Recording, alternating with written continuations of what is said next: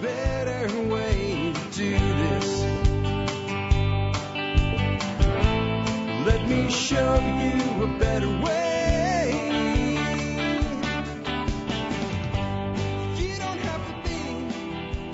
Hi, folks. This is Jack Spirko with another edition of the Survival Podcast. As always, one man's view of the changing world, the changing times, and the things we can all do to live a better life if times get tough or even if they don't. Today is episode 20. It's not, is it 2606? It is 2606. 2606. It is February the 25th, 2020. And it's a Tuesday. That means it's a standalone topic where I'm going to pick it apart and teach you and all. No, no, we're, we're doing something different because, uh, there's somebody here. Hey guys, Nick Ferguson. So Nick Ferguson happens to be in Texas on a consulting tour, and whenever that happens, we uh, drag him by the house to come hang out with us. And last night we were drinking some really good rum and some really great martinis, and we had a discussion about a variety of subjects. And it's it sounded good at the time, right? It, it Right. sounded like we knew what we were talking about, right? Yeah. So we're going to try that today. We're going to try to have some of the same discussions and see if that works out. And maybe it'll sound good. Maybe we were just drunk. I don't know. But but we really didn't drink that much. It was really good rum, so we were drinking in small sips. But uh, we've got basically a, a topic roundtable like I did about a month ago with Nicole Sauce. You guys really like that. We're going to be talking about Nick's new nursery business. They're going to talk about a concept I've been milling around called micro CSAs, even though that's not the right word, and why we might use the term even though it's not the right term because it's what people think. Uh, and a little marketing lesson there. Talking about some homesteading stuff as an investment planting trees that gain value over time. We're going to talk about why this might be one of the most important times in history to get a little entrepreneurial. We're going to talk about what to look for in a property and how it rates, relates to your long-term goals rather than some idea of a property that's right for everybody because that doesn't exist. We're talking about frugality and debt elimination, not letting perfect being the enemy of the good with some technologies like hydroponics we've been talking about a lot lately. The role of animals for homesteaders and keeping them profitable even if you're not selling them, what the hell does that mean? Some of you already are there. Some of you, well, you'll know when we talk about it. It'll make sense. And we're going to talk about what the next five to ten years look like. Maybe and definitely at the same time. I think there's some things we can be sure of and some maybes, but I think the path forward is the same. So we're going to be covering all that today with Nick. Before we do, let's go ahead and hear from our two sponsors of the day. Sponsor today number one is the Ridge Wallet. Uh, guys, I'm telling you, two two and a half years ago now, the Ridge Wallet came to me and said, "Hey, we want to sponsor the show," and I'm like, I don't know that the Ridge wallet is really a prepper oriented thing. And they're like, it's a great product and you have a shitload of people, so we want to do this. So I said, well, send me one. They sent me one. I cleared out my billfold, I minimized, and I have never gone back to a billfold. I love the Ridge wallet. And it amazes me how often I pay with it. People are like, oh, you have the Ridge wallet. I didn't know that they were that well known. Give them a shot, you'll see why, and they protect you from identity theft. And if you're an MSB member, you get a discount on all the cool stuff that they sell. Next up today, JM Bullion. Hey, we're going to be talking about uncertainty in the future today. Now, I don't say go like get rid of all your dirty money and turn it into silver and gold. I think that's really stupid, but I've been recommending 5 to 10% of your net wealth averaged in over time uh, into precious metals since I started this show almost 12 years ago. And that recommendation has never wavered or changed because it is the anonymous form of wealth. The wealth that you can pass down to your heirs or you can use in transactions where no one needs to know. Between you, me, and the fence post only. But why JM Bullion? The whole point of Silver Eagles, for instance, they're all the same. Well, they cost less there. They ship for free. They sponsor the show and they do an MSB discount. My question would be, why the hell would you buy your silver or gold from anybody else? I don't have a good answer for that, but I have a good answer where to get it. jmbullion.com. That brings us up to our quote of the day. We want to bring Nick here in on this too. So I've actually talked about this in the past in this particular quote and this particular guy who was kind of a genius. But Buckminster Fuller talked about wealth. And he said that wealth is a measure of a person's ability to survive so many days forward. I think that's a great definition of wealth. The really interesting thing to me anyway about this quote is, I- do you know where this came from? No, Like I don't. okay, he had a patent on a particular type of geodesic dome Okay. and he buried this in the text on the patent application. Why? Nobody knows. But maybe it would just be so that when somebody told the story later, they would do that. Right. He's a pretty good marketer, too, Yeah. right? What do you think of this concept that wealth is really measured in how many days forward you can survive? Man, I mean, just. I'm gonna have to think about that. I mean, if if you have nothing and you cannot take care of yourself, your family, for a week, then I'd say You have no wealth. yeah, you have no wealth. You've literally no wealth. But you could have no cash yes. and be part of an amazing community and be raising all of your own food and providing for all of your needs and your family's needs. And I would say you're pretty dang wealthy because you have everything you need, everything you want, and you can do that for months and months or years without having Potentially infinitely. right, If it's designed right. right, Which was his whole point, because he was a designer and engineer. Right. So you design a life. You don't just live a life, you design it. The other thing that makes me see this as kind of a sad quote is you've heard the term two paychecks from poverty. right, right? Which means the average American has two to four weeks of wealth. Mm-hmm. That's what they really have. Mm-hmm. They live in really nice houses. They drive really nice cars, but take away their income for a month and they're on the streets. right. Or they're living off somebody else, like because they have to. They're doubled up with in laws or something like that. And mm-hmm. that is sad because we really are the wealthiest country in the world. So maybe people should put a little more time into the design Right. of the lifestyle and focus a little less on the actual dollar value because Right. the dollar is important. I don't hate money. And I suggest that no one else should hate money either. Mm-hmm. Right. Whoever said, what was the movie, uh, Boiler Room? The person that said money was the root of all evil doesn't have any money, right? they don't have any money. So I'm not anti-money, but I am saying, hey, maybe we need to look at things a little bit differently. And I thought that would be good as we, we kind of intro in today's discussion. Uh, we do want to talk a little bit about your nursery business and your progress on your launch sale, Nick. So tell everybody where you're at with that right now, because a lot of people bought plants off you, and now Right. they might be thinking like, "Where's my plants?" Okay, so um, for everyone that keeps emailing and asking, I have a frequently asked questions, and it pretty much answers every single question I've gotten in email on the front page of the website. So just scroll down. Which is Um, it's rareplantstore.com. So right down there, I've got frequently asked questions. We should be starting to ship out um, in this upcoming month. So shipping will go from um, March into April. So we should be done with all shipping in April. So it's coming. Just be patient. I want to make sure they don't show up too early and you get trees, you put them in the ground and they start pushing bud and then you get a late freeze and then they're really sad because they need that initial push. and they haven't established yet, so Right. you could kill a tree that would otherwise survive Correct. in that freeze because it has no root mass built. Right. I would rather you get them planted just a little bit too late than a little bit too early because they can handle a little bit too late with a little bit of babying. You, they can't handle a little bit too early if you don't protect them from getting frozen. So, Yeah. um, so that's uh, that's how that's going. Uh, the we s- almost completely sold out. I shut all sales down because uh, I wanted to just ensure that I was able to send the best trees to everyone. Yeah, but because you're waiting for your your side of the shipment to come in. If Right. you have some crappy ones or whatever, those are the ones that don't get shipped. You'll you'll Correct. keep them and grow them out. Or Right. Whatever. So I'm going to be planting pretty much everything that in every single one of the packages. I'm planting some on on our property, so I want to make sure I have some to plant.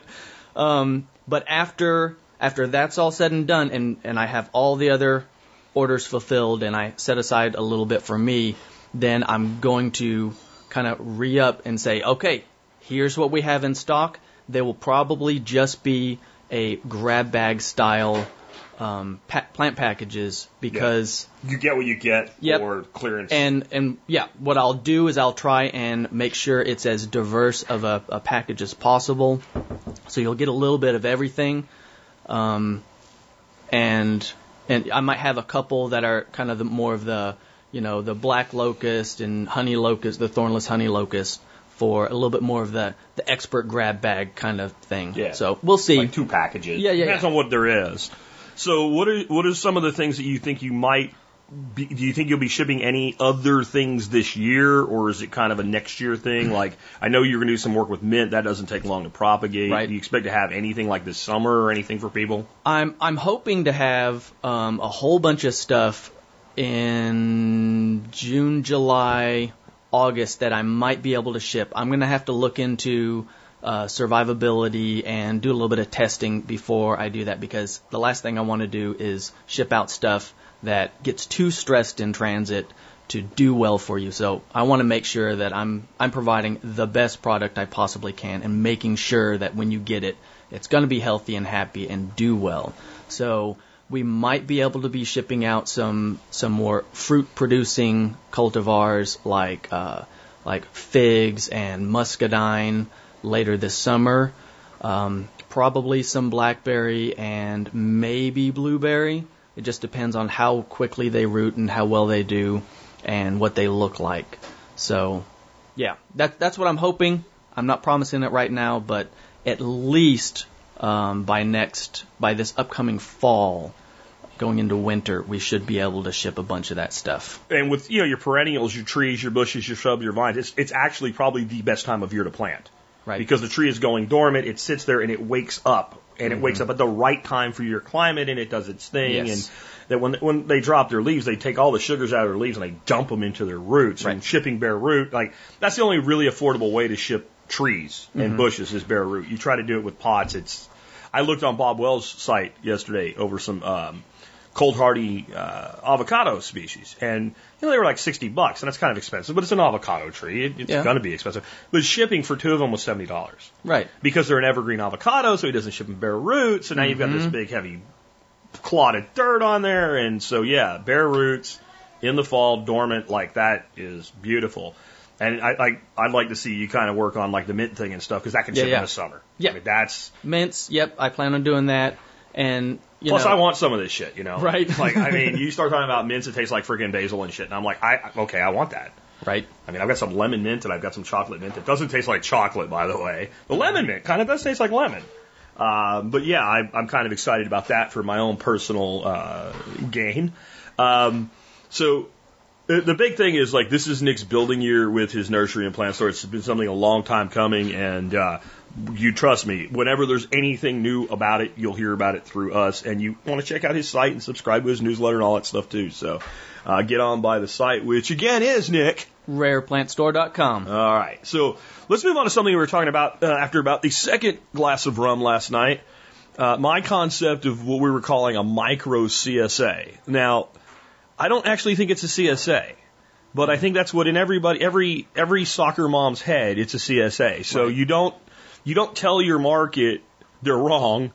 You embrace their terminology, even if they are wrong, and you mm-hmm. sell them whatever you actually want to sell them. So what I mean by that is the CSA is really a risk share program for farmers where I need to plant my stuff, and in the you know the way that the way the banking system developed in this country was on the back of the farmer. Right. So the farmer would need seed to plant 50 acres, 40 acres, something like that. That's a lot of flipping seed. They didn't have any money. So they would go to the bank and borrow the money and plant the seed, and then if it grew, they would repay the loan and make a profit, and then be broke next planting season and Right. go do it again. And that's you know right up through the Panic of 1873 and all that. That's all, all that how it worked out. Well, the CSA kind of says, well, instead of borrowing from the banker who will take your farm, borrow small pieces from all your community supported agriculture club members, and then they get a portion of the harvest. And if the harvest is really great, they do really well. And if the harvest is really crappy, they don't do so well, but it's risk sharing. I'm not talking about that because unless you're a fairly sizable operation, I don't really like the model. I'm talking more about like a food club, a food share, something like that. That you know, you're growing enough food to provide a box to like 20 families a week, and maybe you need 40 regular customers to average 20 a week. And we mm-hmm. were saying last night maybe a $50 box is a $25 profit. We don't even know. We haven't run the numbers. Um, but I don't know that that's a CSA. But it, it, it I think that, that, that soccer mom, mm-hmm. who is your perfect customer for this, Right. who drives a sixty thousand dollar SUV to mm-hmm. cart the kids to soccer when the, they have one kid and it's a baby, right? That wants the best food that she can get. Like, I think in her head it's a CSA. That's the term that they're familiar with. Right. Now, what I like about micro CSA is I've always said this is about business. Like people are like, I want to make ten thousand dollars a month. I want you to too. Why don't we try to make a dollar? Right. you have to make a dollar before you can make two, and you have to make two before you can make four, and so on. So if you want a small side hustle business and you don't want to be a full time farmer, I'm thinking about 20 to 50 customers mm-hmm. Delivering about 20 to 30 shares a week is about all you want to bite off, Yeah. right? But if you want to That's to a lot of work. That's a lot of work, right? That's when your grandkids are going to be doing some work, right? so, um, but it also lets you get a taste for the business.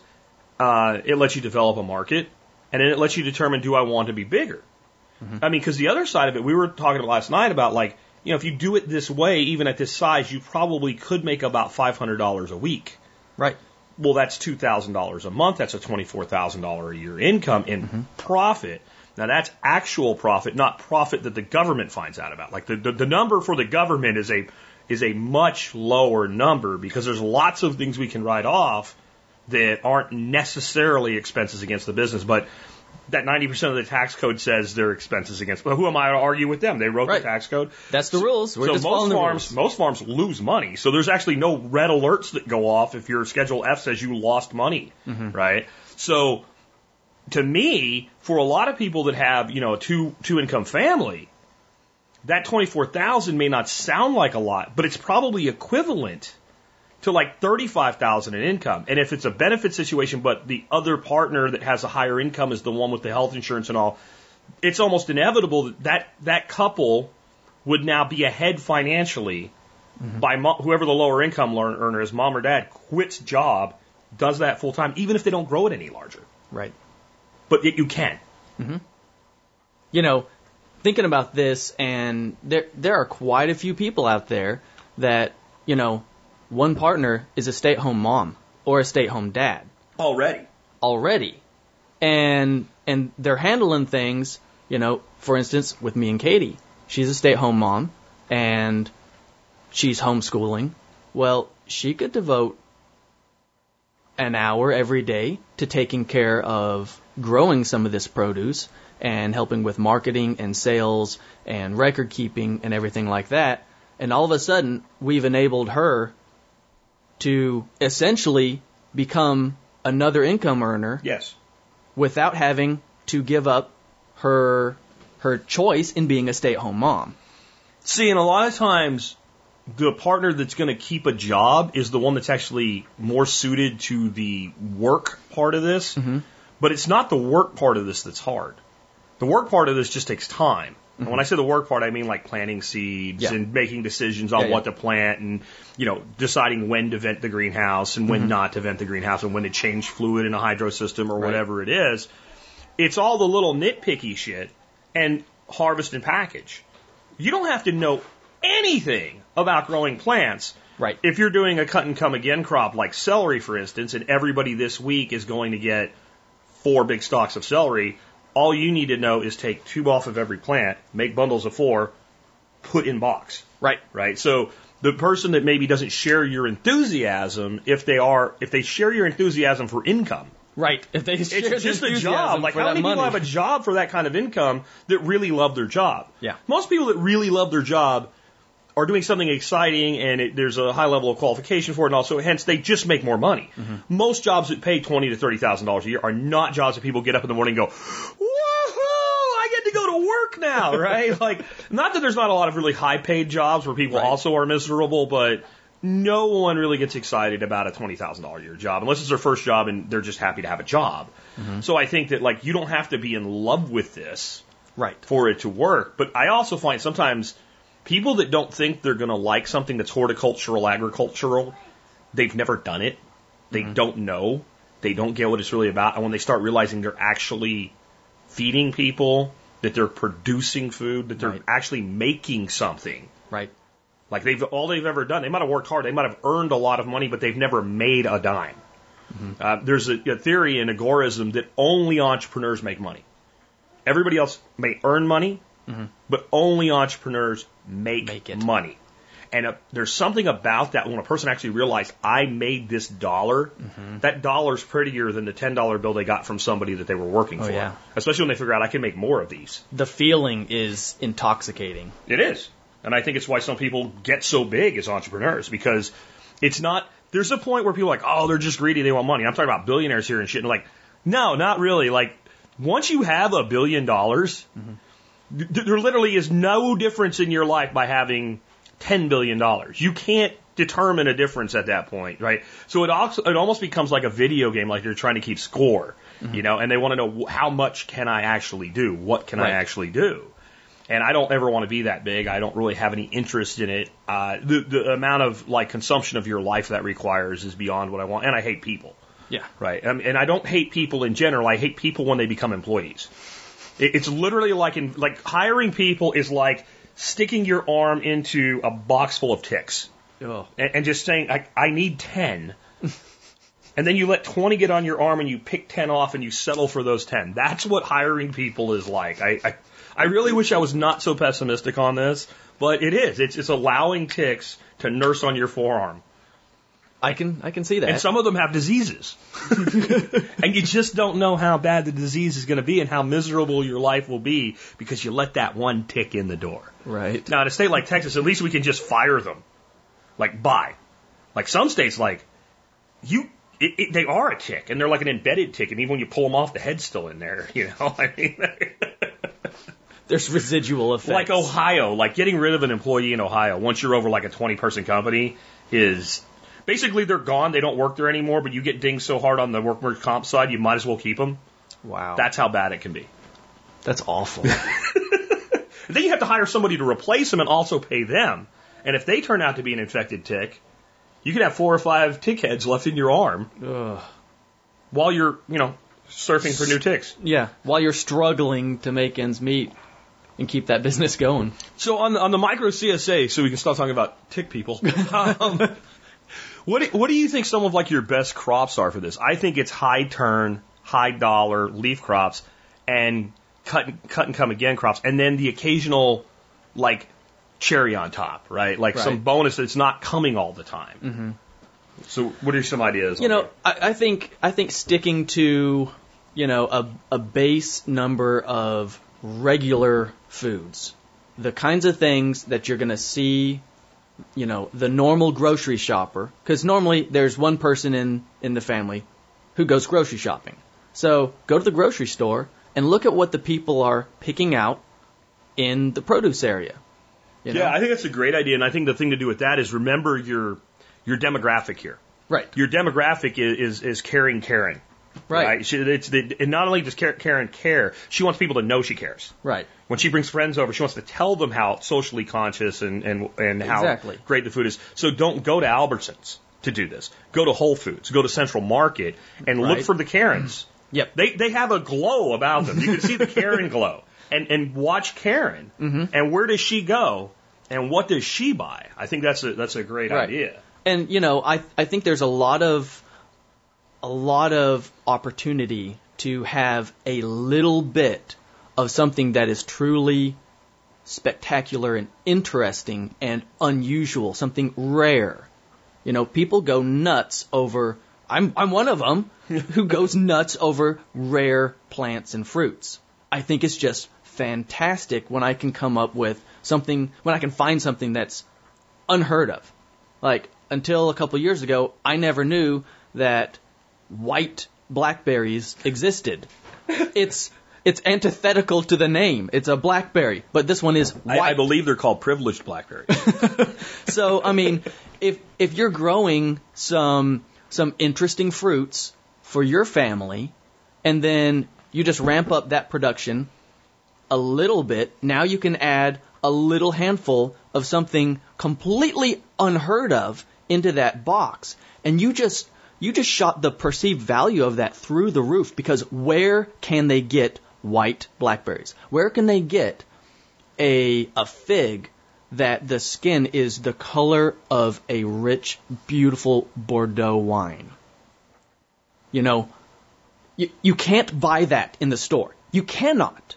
And a lot of those are the types of fruits that you can't buy them in the store because they don't ship and because Yeah. they don't keep for very long. yeah. But those are the kinds of things that you can actually get in kind of a, a weekly box where, okay, the blackberries get picked on Friday and the box gets delivered on Saturday morning. So they can stay refrigerated for overnight and still be okay yeah. and still be good to consume. And, and you know, adding something rare and unique to that will just And, and only having it a few over. times a year actually Yeah. makes it more valuable. And your customers that, buy every other week, you might want to try to stagger it so Mm-hmm. it's two weeks in a row, so that they didn't miss out on the opportunity. Now, one of the strategies I've seen with people doing kind of a little bit bigger CSA than we're talking about, not huge. So they have like hundred members, Mm-hmm. right? Um, they have one day a week you can pick up, and a two-hour window.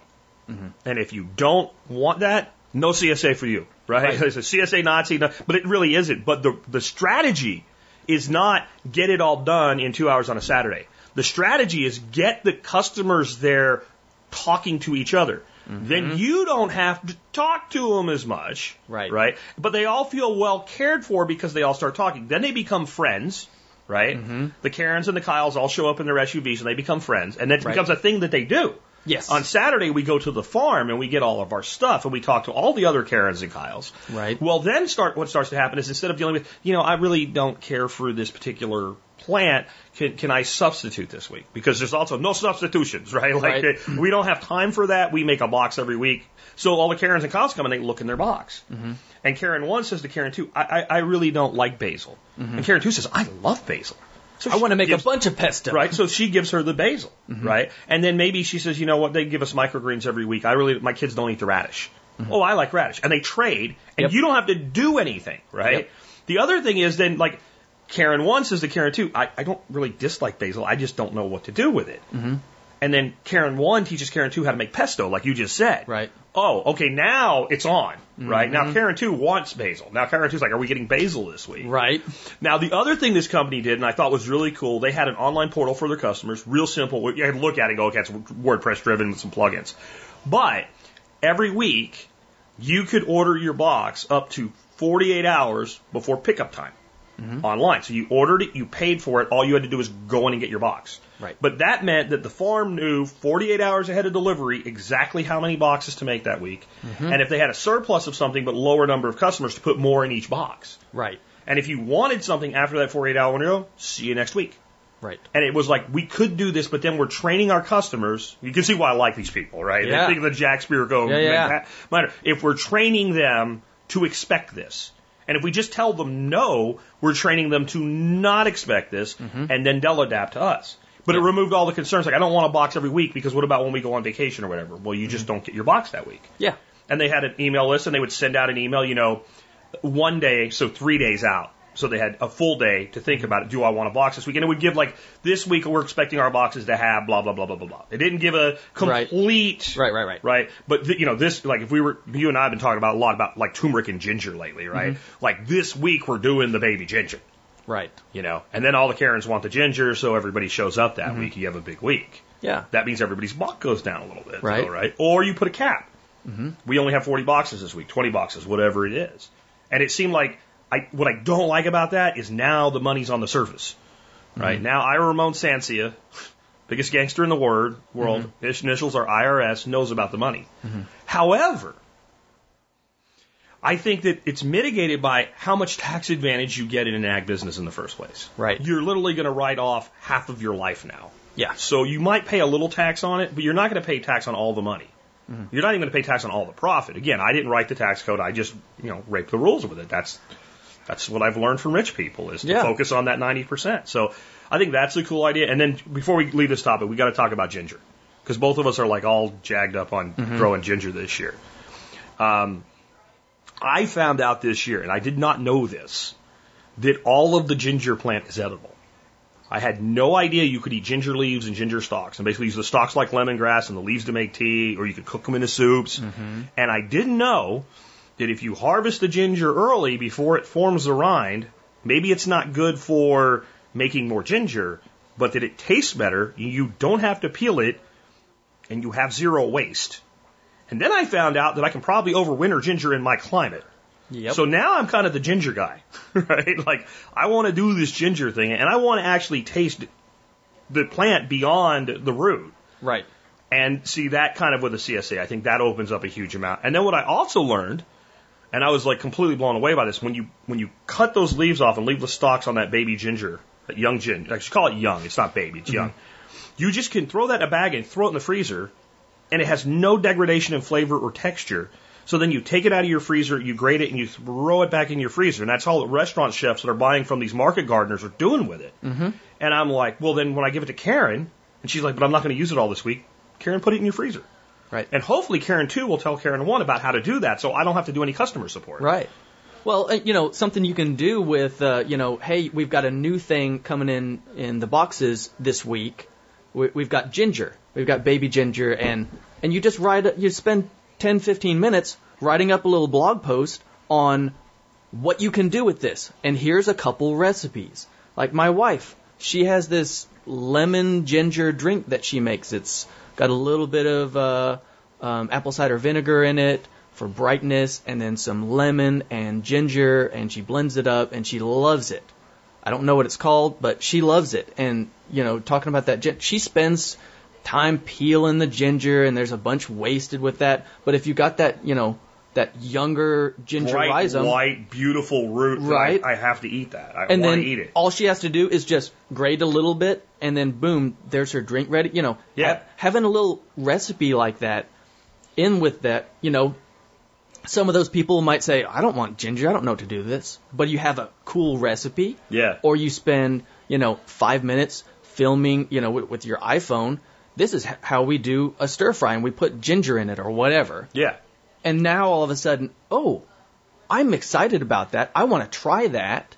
And now, instead of, you know, there being a little bit of a negative association with the ginger that they would have not known what to do with and not been interested in, now all of a sudden they're excited about it and there's pressure for them to go get that box. I need that. I that don't want to miss this week. I, don't yeah, want to miss Ginger Week. I don't I don't want to miss it. because it. I want other Karen to come over to my house on Saturday and I want to make ginger something for her. Right. And then I want her to be jealous that I have the ginger and she doesn't. right. I know that sounds facetious, but this is how people think. Yeah. If you don't accept this is how people think, you will be the worst kind of farmer in the world. You'll be able to grow the shit out of food and not sell it.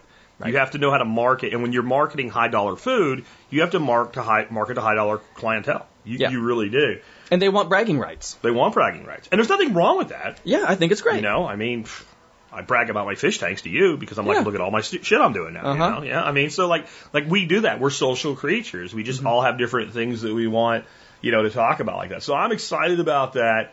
Um, and I, I, I don't know if I'm going to do it, but I'm certainly going to investigate the potential to do it.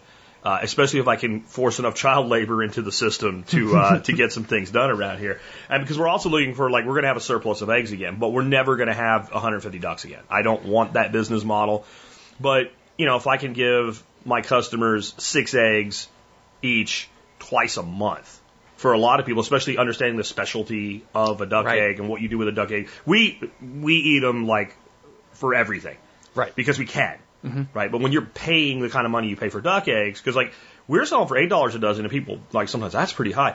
Go your ass to Whole Foods, Right? twelve bucks a dozen. They're a dollar an egg, and they suck. They're old and they suck. So I mean, it is a luxury item, and then understanding how to do that, like what Dorothy did with them one time when we did like uh, when we were selling to a restaurant, we made mini cupcakes mm-hmm. with duck egg, and it was just like Duncan Hines, mm-hmm. right? People couldn't believe the difference. Yeah. Like the, the creaminess, the richness. So like you could throw that in there. So it gives me some way to get rid of our surplus Yep. for money and create a tax deduction. Which Yeah. let's move on then because we want to start talking about kind of the future that's uncertain and some things we should be doing. Our next bullet point is seeing homesteading as an investment, like planting trees, and they gain value for different re- reasons over time. Like you can kind of talk about that from a fodder aspect because mm-hmm. that's a big thing with you. But if you just had a suburban Karen house, mm-hmm. right? Beaten up on the Karens today, man. But you just had a suburban four bedroom Karen house on a half acre lot and somebody like did your tree sale and just bought some hybrid poplars and stuff like that that mm-hmm. have beautiful leaves in the, in the in the winter and whatever, and just planted those trees, and five years later decided they want a bigger Karen house. Right. Those trees are probably the number one investment they've made on a strictly ROI on the perceived value of the home. Yes, the bathroom that you did up really super nice that you put 5 mm-hmm. grand into might add seven thousand dollars to your mm-hmm. house. In two thousand, it might be bigger than what a tree did. Mm-hmm. But if you take the cost of the tree as a percentage of the value increase, like Yep. on a straight financial, you never get anything else out of it. Almost nothing beats that. You know, it's better than a deck. Like your number one thing you can do to a home add value is a deck. right? That's your, your fastest guaranteed. You never lose money on a deck. A tree, as long as you don't kill it, Right. is 10 times better than a deck in actual ROI. Yeah, well, think about, you know, you're you're hunting for a, a home and you're driving through this suburban neighborhood and every single cookie cutter house has a cookie cutter tree.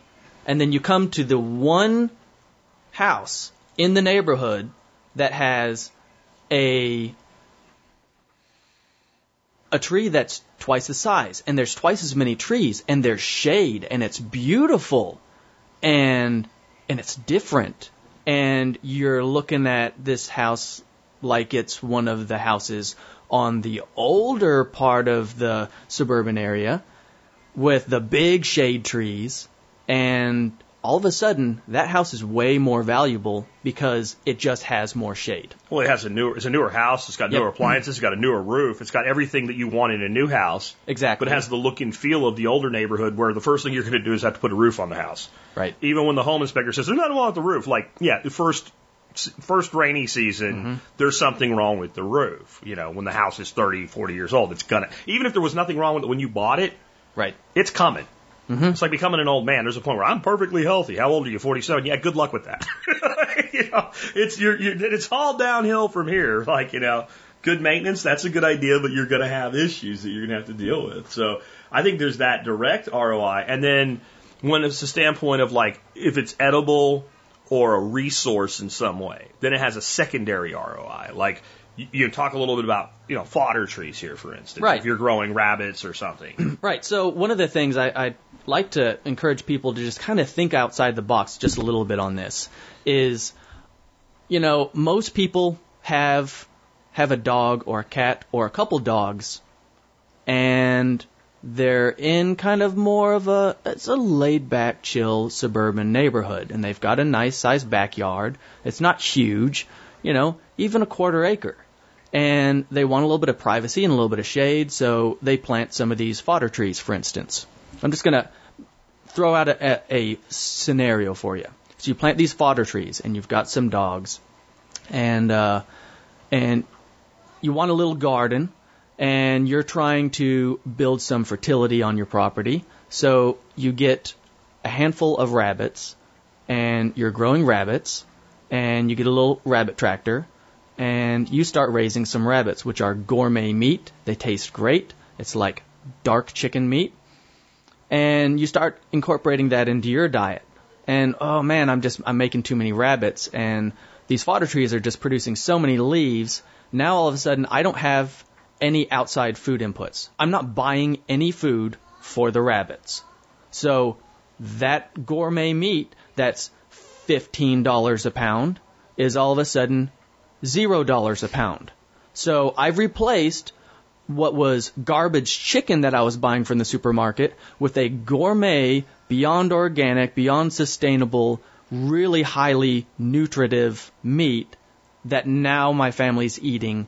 And not only have I replaced garbage nutrition with fantastic nutrition, but now it's free. It's just a little bit of labor. Now, that's all well and good. That's great. But we also have the benefit of the fertility building up. So our little postage stamp uh, uh, garden plot is also producing much better because we're growing all the fertility we need with the rabbits and the fodder trees. So we're making this closed loop of of energy buildup. It's like we're we're just investing into our property and we're getting interest and building and building and building and building and it's becoming more and more fertile and productive. Think about it from a dollar's standpoint. It's like you're, it's really, literally like you're growing money on trees. You know? Well, yeah, and so they're they're so you're now you're feeding the rabbits free food. They're eating grass and tree leaves. Right. Maybe you're throwing them a little bit of alfalfa or something like that as a kicker, but it's a very very small amount relative to their total diet. But they're taking all of that, processing it into rabbit pellets. You're putting the rabbit pellets in the garden. You're building fertility. If you want to even look at that as a direct ROI, what is what does a 40 pound bag of organic garden soil cost Right. at, at Home Depot or Lowe's? And the Uh-huh. answer is about twelve dollars, somewhere between nine and twelve dollars, depending on the brand and how good it is. Right. So, how many tons over five years can you build of that fertility to the point where you could even monetize it? Right. Like when you're like you will get to a point if you're doing this where you're like, okay, if I put any more on top of the garden, the garden is going to now be a, a, a hill. Right. But you're going to have neighbors who are like, why is your garden so good? Mm-hmm. Let me show you. Let me show you why. So now we throw a worm bin into this and, and we start Oh, yeah. taking the, the rabbit pellets and feeding them to the worms and then we start building worm casting, we start building worm tea. right. Now we can also sell for we can sell the compost, we can sell the worm castings, and we can sell the worm concentrate, right. right, in a little jar and say, okay, here's a quart of this, but Mhm. it's concentrated. You can you know dilute it like like 15 to one, Right. so it's really 15 quarts Mhm. of actual fertility, and you can sell that, or you can even give it away if it buys silence. Like that's the other thing I tell people. Like, you know, Brad Davies, he grows all those quail in his garage, and miraculously, his two closest neighbors have all the quail and all the eggs they want for free. Right. But there's never been a phone call to the Department of Making You Sad about the quail in the garage. Like, it just doesn't happen, right? Yeah. Like, like because if I do that, no quail for me, Right. right? So now I have a vested He's- interest in keeping this He's going. he's growing happy neighbors Yeah. and helpful neighbors. Farm your neighbors, not just your food. Right. And so, you know, some people might say, well, I don't want to eat rabbit. I've tried it. I don't like it. Well, don't eat it. You still have the fertility.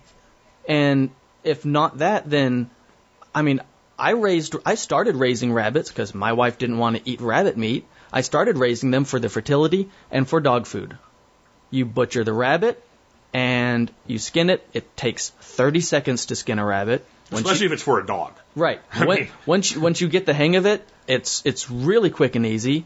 The fur and you know the feet and head go in the compost pile, and the rest of the body of the rabbit, you don't even have. I don't even gut it.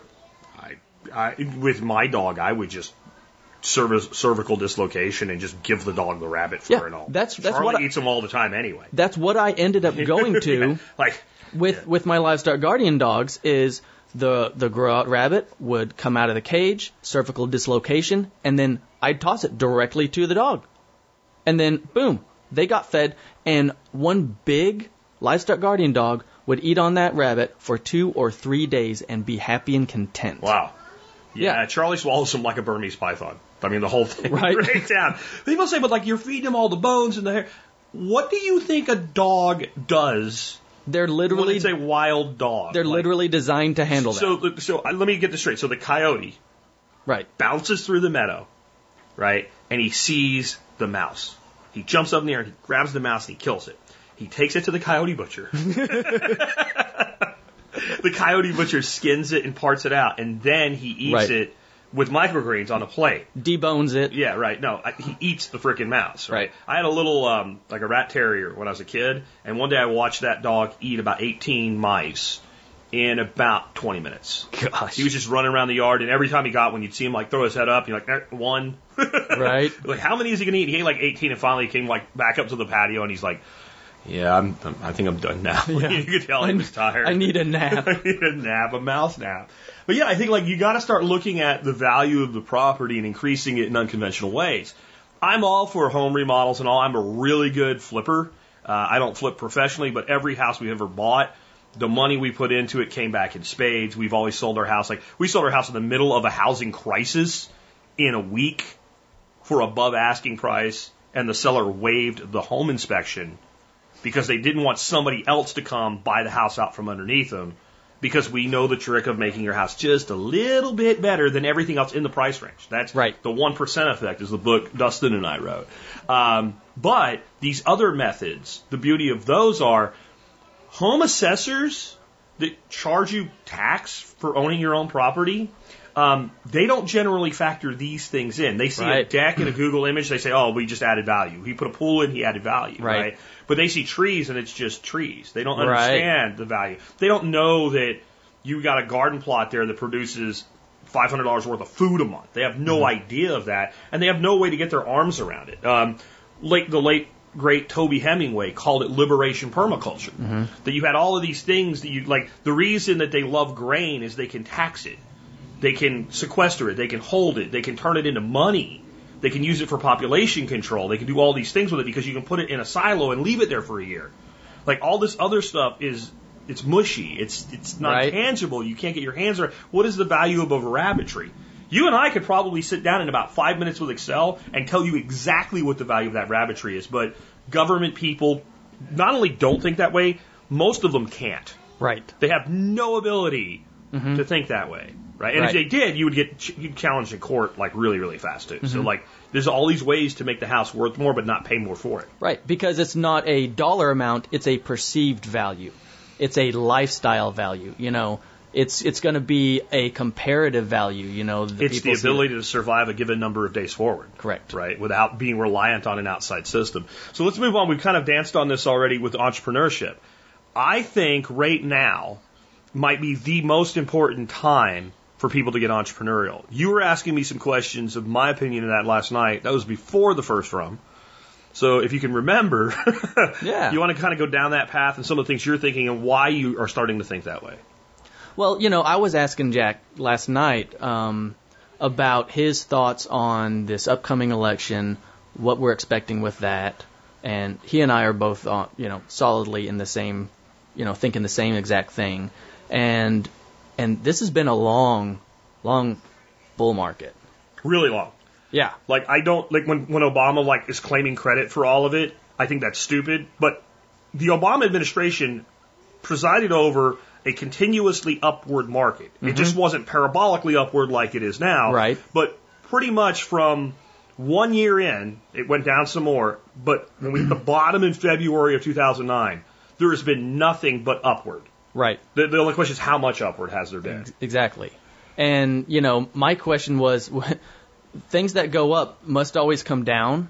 And and thinking about these election cycles and I think I think for sure Trump is pro- almost assuredly going to have a second term. Unless the Kong flu causes a global depression or something, you've got Donald Trump until 2024. He'll probably get impeached three more times. He'll still be there until 2024, right? And and you know, I was I'm thinking that there will probably end up being a downturn towards the end of his second term Yeah. and and that there's a very real possibility that that economic downturn is going to be worse than the 2008 downturn. Even if it's not worse, Right. they'll make it worse Right? because they will be mm-hmm. so sick of Trump, and they mm-hmm. don't want Orange Man 2.0, whoever that will be. That if it's if it's uh, if the bad on a scale of one to ten, with ten being the worst, is a 4 they will set the alarm at 8.5 and Right. scream, which will make people panic. Which will make it worse. Make it worse. They'll actually make it an eight, right? They'll actually drag it to there to get rid of the evil Orange Man clone, whoever mini me Mm-hmm. of, of, of Trump, whoever that's going to be. I don't think it would be Pence. Um, maybe it'll be Donald Trump Jr. Who knows, right? like something like that. Like so, they'll want to get rid of him. They'll crash the economy even worse. And I want to be clear. First of all, I don't think Trump will do everything right. I don't think any politician is capable of doing everything right. But I think if he did everything right, you're still getting this recession. It has nothing to do with Yeah. the incompetence of the orange man. It has to do with cycles. Yeah. And this cycle has gone way too long Yeah. and way too high not to correct. And then you get the convergence of automation technology and things like that Yep, that are coming yep. in. And you, we're seeing it now, but to be fair, the Orange Man did a lot with tax cuts, a lot with bringing in business. A lot of Chinese companies quit doing business in China and are building here. You were, your project was the, that you were on for several months Yeah. Almost, a year. right? Was a direct result of a Chinese company going, we build factory in America, circumvent this tariff shit, right? Like that Yeah, was yeah. their whole plan. Like we'll just build the shit there, right? Right? Um, so that has done a lot to offset all of the kind of low end workers that have been losing their job. Because here's what I've noticed: when I go to the grocery store, they still have checkout people. Mm-hmm. There's half the number of people there that there were two years ago. And there's not a big line on the self checkout. And the ones they kept are actually the least competent. Because I think the competent have left. I don't think they fired them. I think the competent have moved up to a point where like I've, I've hit kind of the, the, the plastic ceiling in Yeah. grocery retail. And since the economy's improving, they're going somewhere else. And Plastic seal. plastic ceiling, you know, uh, the cellophane ceiling, the Tupperware ceiling. I said the Tupperware ceiling. So they go off and they get a better job, and the grocery stores know that they really need to prune back on the number of people they have working there, so they're just not replacing them. Yeah. And this is just a foreshadowing because People said I was nuts when I said this. Now everybody's like, look, it's happening. You are going to go to the store, you're going to put your shit in your cart, and you're going to leave. And you're never even going to have to speak to anybody. You're not going to have to have a long diatribe about what fennel is, right? You're not going Right. to do any of that. You're just going to pick up your shit and you're going to go. Yeah. And people are like, well, you can steal that way. They have lots of stealing happening right now. All they have to do is make it as little or less stealing than they're already dealing with, and then you get rid of all of the people who are functioning with an IQ like three points north of being, you know, mentally incapable. That Right. When you watch them scan an avocado, because it's green and round, it has literally pushed their mental capability to the edge, and everybody's going to be screaming, well, they need a job. But they're not going to have one. And there's a cascade effect when this happens mm-hmm. of other peripheral jobs and supporting jobs and stuff changing and shifting. And Yeah. you got that, you've got the real potential for full on sparkly, shiny democratic socialism going full bore in 2024. Yeah. And people would say, well, if you're going to have socialism, why be an entrepreneur? Because those were the people that did the best in the worst socialist countries. And as Right. much as I hate this, it won't be as bad as the worst socialist countries. I think one of the mistakes we're making in defending ourselves on this is going, look at Venezuela. we're, we're, we're not going to be Venezuela. Right. Right. We're not going to be Cuba. We'll probably be worse than Norway. Mm-hmm. Because unlike Norway, we don't have a small country with really tough immigration laws and the United States providing our defense for us. Right. Right. We don't have any of that. We don't have a homogenous society that generally doesn't cause any shit to begin with, right? So we don't have that. Like some countries actually will function better with socialism than others. It's not the best either way, but if you're going to be giving out free shit to people, you can't also have open borders, Right. right? But no matter where you go, it's always the entrepreneur that was able to carve out an existence and survive. Because I don't know about you, but I'm not firing me. Right. I'm mean- not firing me. My boss is an a-hole, but he's not going to fire me. Yeah, I have a shirt that says I hate my boss and I'm self-employed. And there's there's some reality to that. But yeah, he's not going to fire me. Like, Uh-huh. you know, it's not going to happen. And people will have money. Not everybody will have money. There will Right. be people with money and you only need a certain amount of people with money who want to buy from you. Exactly. That's all you need to be successful, especially if you're doing these other things that we're talking about. But man, I would like just to get the experience, these things like Airbnb and DoorDash and stuff like that. Right. That's going to go away too. Because self-driving drones and shit are going to bring, you know, Jose his PF Changs. Mm-hmm. Right? Like that's a limited thing. But I don't know if you heard the interview we did a couple weeks ago with Brian Norton. He's always been big into these side Yep. hustles. He does DoorDash, but he doesn't go out to do DoorDash. He goes out about his life Right. turns his DoorDash app on, you know, and and and and Tom wants you know uh, some fries and some shit from Chick Fil A, and it's like a five dollar fare. Decline.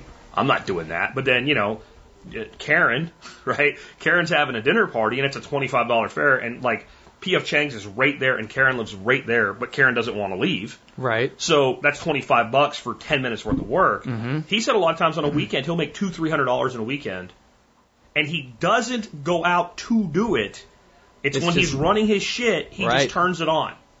You're making just extra money. And like, that is here now. Yeah. It will not be here forever. He told us about another thing. I can't remember what it's called. It's something camp or something. It's through Airbnb. And it's for campers through Airbnb. Yeah, I saw that. and he was talking about that. He also talked about how like he had turned his garage into like a uh, like an apartment, Mhm. and he had a renter, and getting rid of him was like getting rid of the tech that's embedded in Right. your arm because he was a tenant. So once he did get rid of him, because the cop that he called said, I, "I can't do anything. This is your procedure. You have to go to court. You have to do all this." It took him like 60 days to get rid of this guy Jeez. while he wasn't a- paying his rent. What a nightmare. Right. And he was causing problems too. What initially started the problem was not not paying the rent. It was he was a problem. And then when he was told to leave, he said, well, I'm not paying the rent. Right. Right. So they couldn't get rid of him.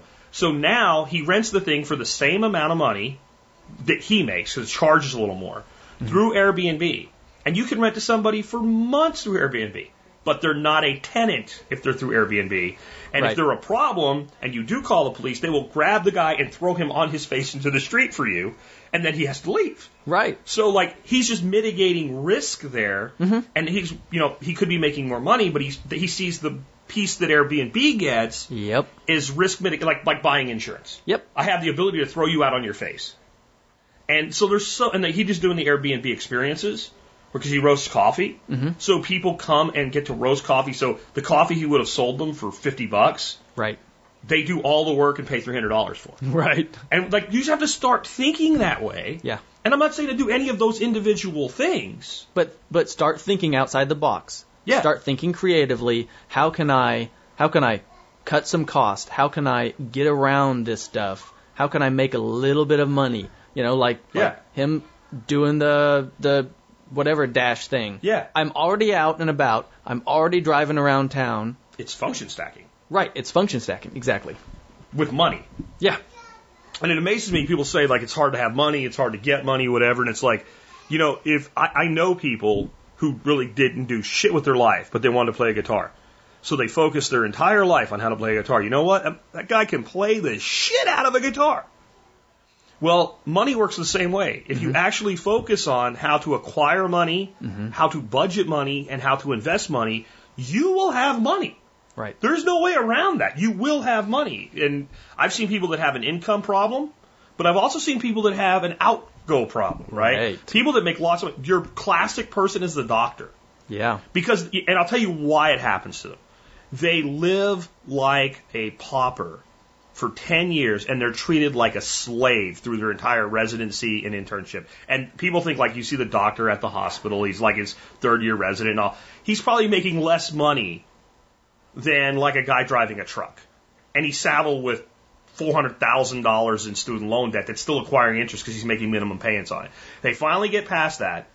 They get a good salary, they get good money, they get prestige, Yep. they get rid of that debt. Most doctors, that is the one thing they're good about. They pay off that student loan debt because it's so big and it's so easy for them once they get to that point in their career. But then, woohoo! And they It's just party start time. spending money on everything. And all their friends are doctors, and all their friends drive Porsches and go to the golf course. So they do it too, and they have no throttle on the outgoing. Right. So you have to balance both the outgoing and the incoming. And if there's an insufficiency on the incoming, then you got to figure out how to make some more money. Right. And if there is an insufficiency or a, a, a surplus on the outgoing, you got to figure out how to cap it. But that's really all there is to it. And entrepreneurship really changes that equation because now, like we were saying earlier, you're making money. Mm-hmm. See, as long as you're earning money, there's a certain weird thing in the human mind for most people anyway that like, well, it's their money. Yeah. It's their money, and I got their money. But when you make money, it's your money. And when something's yours, it's not just space credits, right? Now it's that's my life in there, and you Right. become a little bit more jealous about letting it go out the door. You Right. know? And uh, you know, you're talking about all this. I think the time to to be training yourself. You know, if you're not someone who's been entrepreneurial minded for their whole life, now is the time to be training yourself. Yeah. When, when the economy is doing well, this is the time that you want to be picking up that that ability to think outside the box, to think like that, to be practicing that that skill set while money it's easy. while it's blunt. easy because if there's a if there's a big recession, it's going to be harder. So if you have been practicing it and building up a nest egg, building up a a fund where you can take advantage of opportunities, because when an opportunity comes along and you need five thousand dollars to snatch it up and make it into something good, and you don't have five thousand dollars, that opportunity goes right past you. But if you've been spending your time and your effort building up that that uh, pool of resources, and then there, you know, times get tough. Now all of a sudden, It's the same as prepping. You buy all your shit while it's at the store cheap. right? You don't wait till there's a crisis to go buy your shit. People are like, Yeah. why aren't you f- freaking out about coronavirus? Because, well, what would I do? I would stay home. I have shit here. I'm good.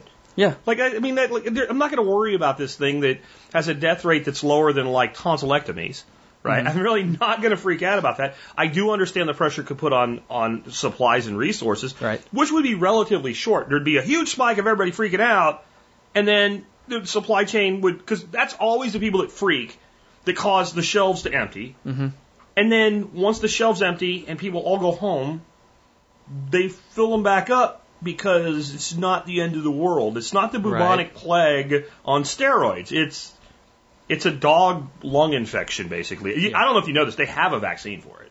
Really? It's a different strain, Mhm. but it's literally the same functionality because dogs get a version of the coronavirus that we Hmm. don't get. And they've had that vaccine for dogs for like 10 years. Hmm. And that's why they're saying they can have a vaccine by August to December at the latest for this, because all they're doing is taking this vaccine procedure and making it with the new coronavirus.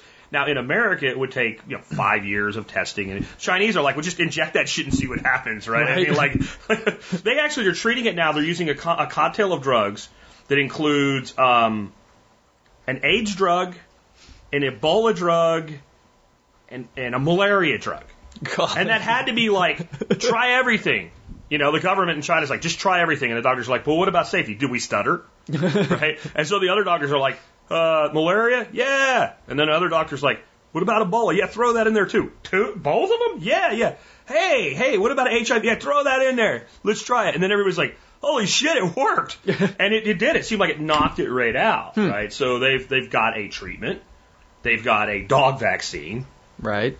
what they have to do now is roll it. Now, I think what they're going to end up doing is they're going to use it as a big fear mongering thing to tell you how important vaccines are. Because Oh, they sure. already have the talking, you know, empty head skirts on TV going, well, well, should I, with this all going on, should I go get my flu shot? Well, and they got some medical idiot like, well, of course you should. Well, why should I get my flu shot if, if it, you know, at least she asked that question, like if it's, if it's really coronavirus, well, if you get the flu and the coronavirus, right? So like, Right. and she's like, well, if we're not really at risk in the U.S., so if they do come out with this vaccine, should I go get that too? Uh-huh. Of course you should. Go Right. get all your vaccines. Yeah. Make sure you suck up as much mercury as you can. Look right? at my white coat. Yeah, I have a white coat. White coat syndrome is a thing. So I do think we're at a time where we need to be taking entrepreneurship paths because it is so easy. And the skill set you build up will mean that whenever, because everybody's going to figure this out. Like in another five years ish, there's going to be so few, not so few, there's going to be lots of conventional jobs. There's going to be a shortage of them though. Like right now we have this weird thing that happened. Everybody thought this was going to happen and there's like a surplus of jobs. But there is a shortage of people to do them. Just because there's like 60,000 open jobs in Texas right now doesn't mean you can get one. There's a shortage of people actually qualified to do those jobs. That will accelerate automation. Mm-hmm. Well, I can't find people. Somebody build me a freaking robot that does this thing, right? Right. So there are all there's going to be all these great opportunities, but the ability to just get a job stamping something or you know QCing a lamp that comes down and like that is going to like not go away, but really shrink. And then all of a sudden everybody's going to be like, well, I, I got to come up with something to do. Well, you can have five years of established business, branding, marketing, and experience and let that person compete with you. Or you can be just like that person out of the gate and they're all scrambling against each other because Yeah. that is what's coming. I mean, and it's just a logical progression and it's not even so much a progression, it's a regression. You go back to the early days of the United States, shortly after the revolution, Exactly. 90% of people were entrepreneurs in some way. Right. Because you had some to be. way. You had to be to make even if you had a factory job, you still had other things you did. Almost everybody, even people with jobs, had some level of farm. Like farming was the number one thing that employed people, Mm-hmm. and we're just going back because it's a natural human thing for cycles to cycle. Right? I think I have a law of life about that or something. But let's talk about property though, Nick. Like when you're evaluating a property for someone, I think it's really important that people get off of this concept that like there's a perfect type of property. There might be a perfect type of property for you. For you, yeah. But it may not be a perfect property for me, right? Right. Like like how how do you take your goals and assess a property relative to those goals? Oh man, that's a big, that's a big You question. didn't think I was going to drop that shit on you, you? Actually.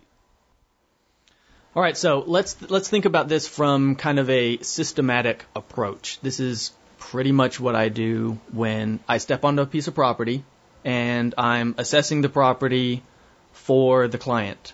I we always walk the property and we talk about the client's needs, their wants, their desires, you know, the problems that they've been dealing with.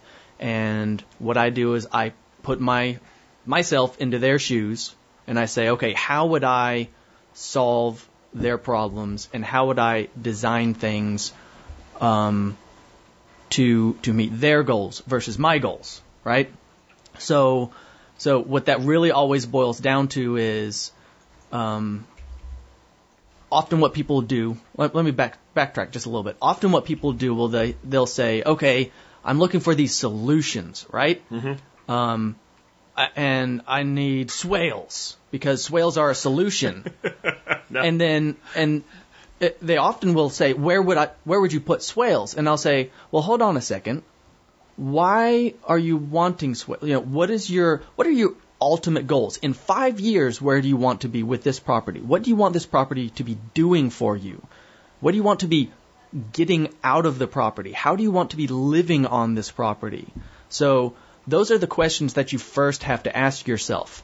And you let those goals, those needs, dictate what actions need to be taken. And those actions that need to be taken, like, okay, I need to plant fruit trees because I want fruit from my property, right? So my desire is fruit trees, I mean, fruit, and fruit that grows on trees. So therefore, I need fruit trees. Okay? So now I have to assess can I grow fruit trees on this property? Is it steep slope, northern facing? Well, guess what? You're not going to be growing. Yeah, you're not doing that. Don't buy that place. Right. Don't buy that place. If, um, so let's say uh, fruit trees, all right? Do we have good drainage or bad drainage?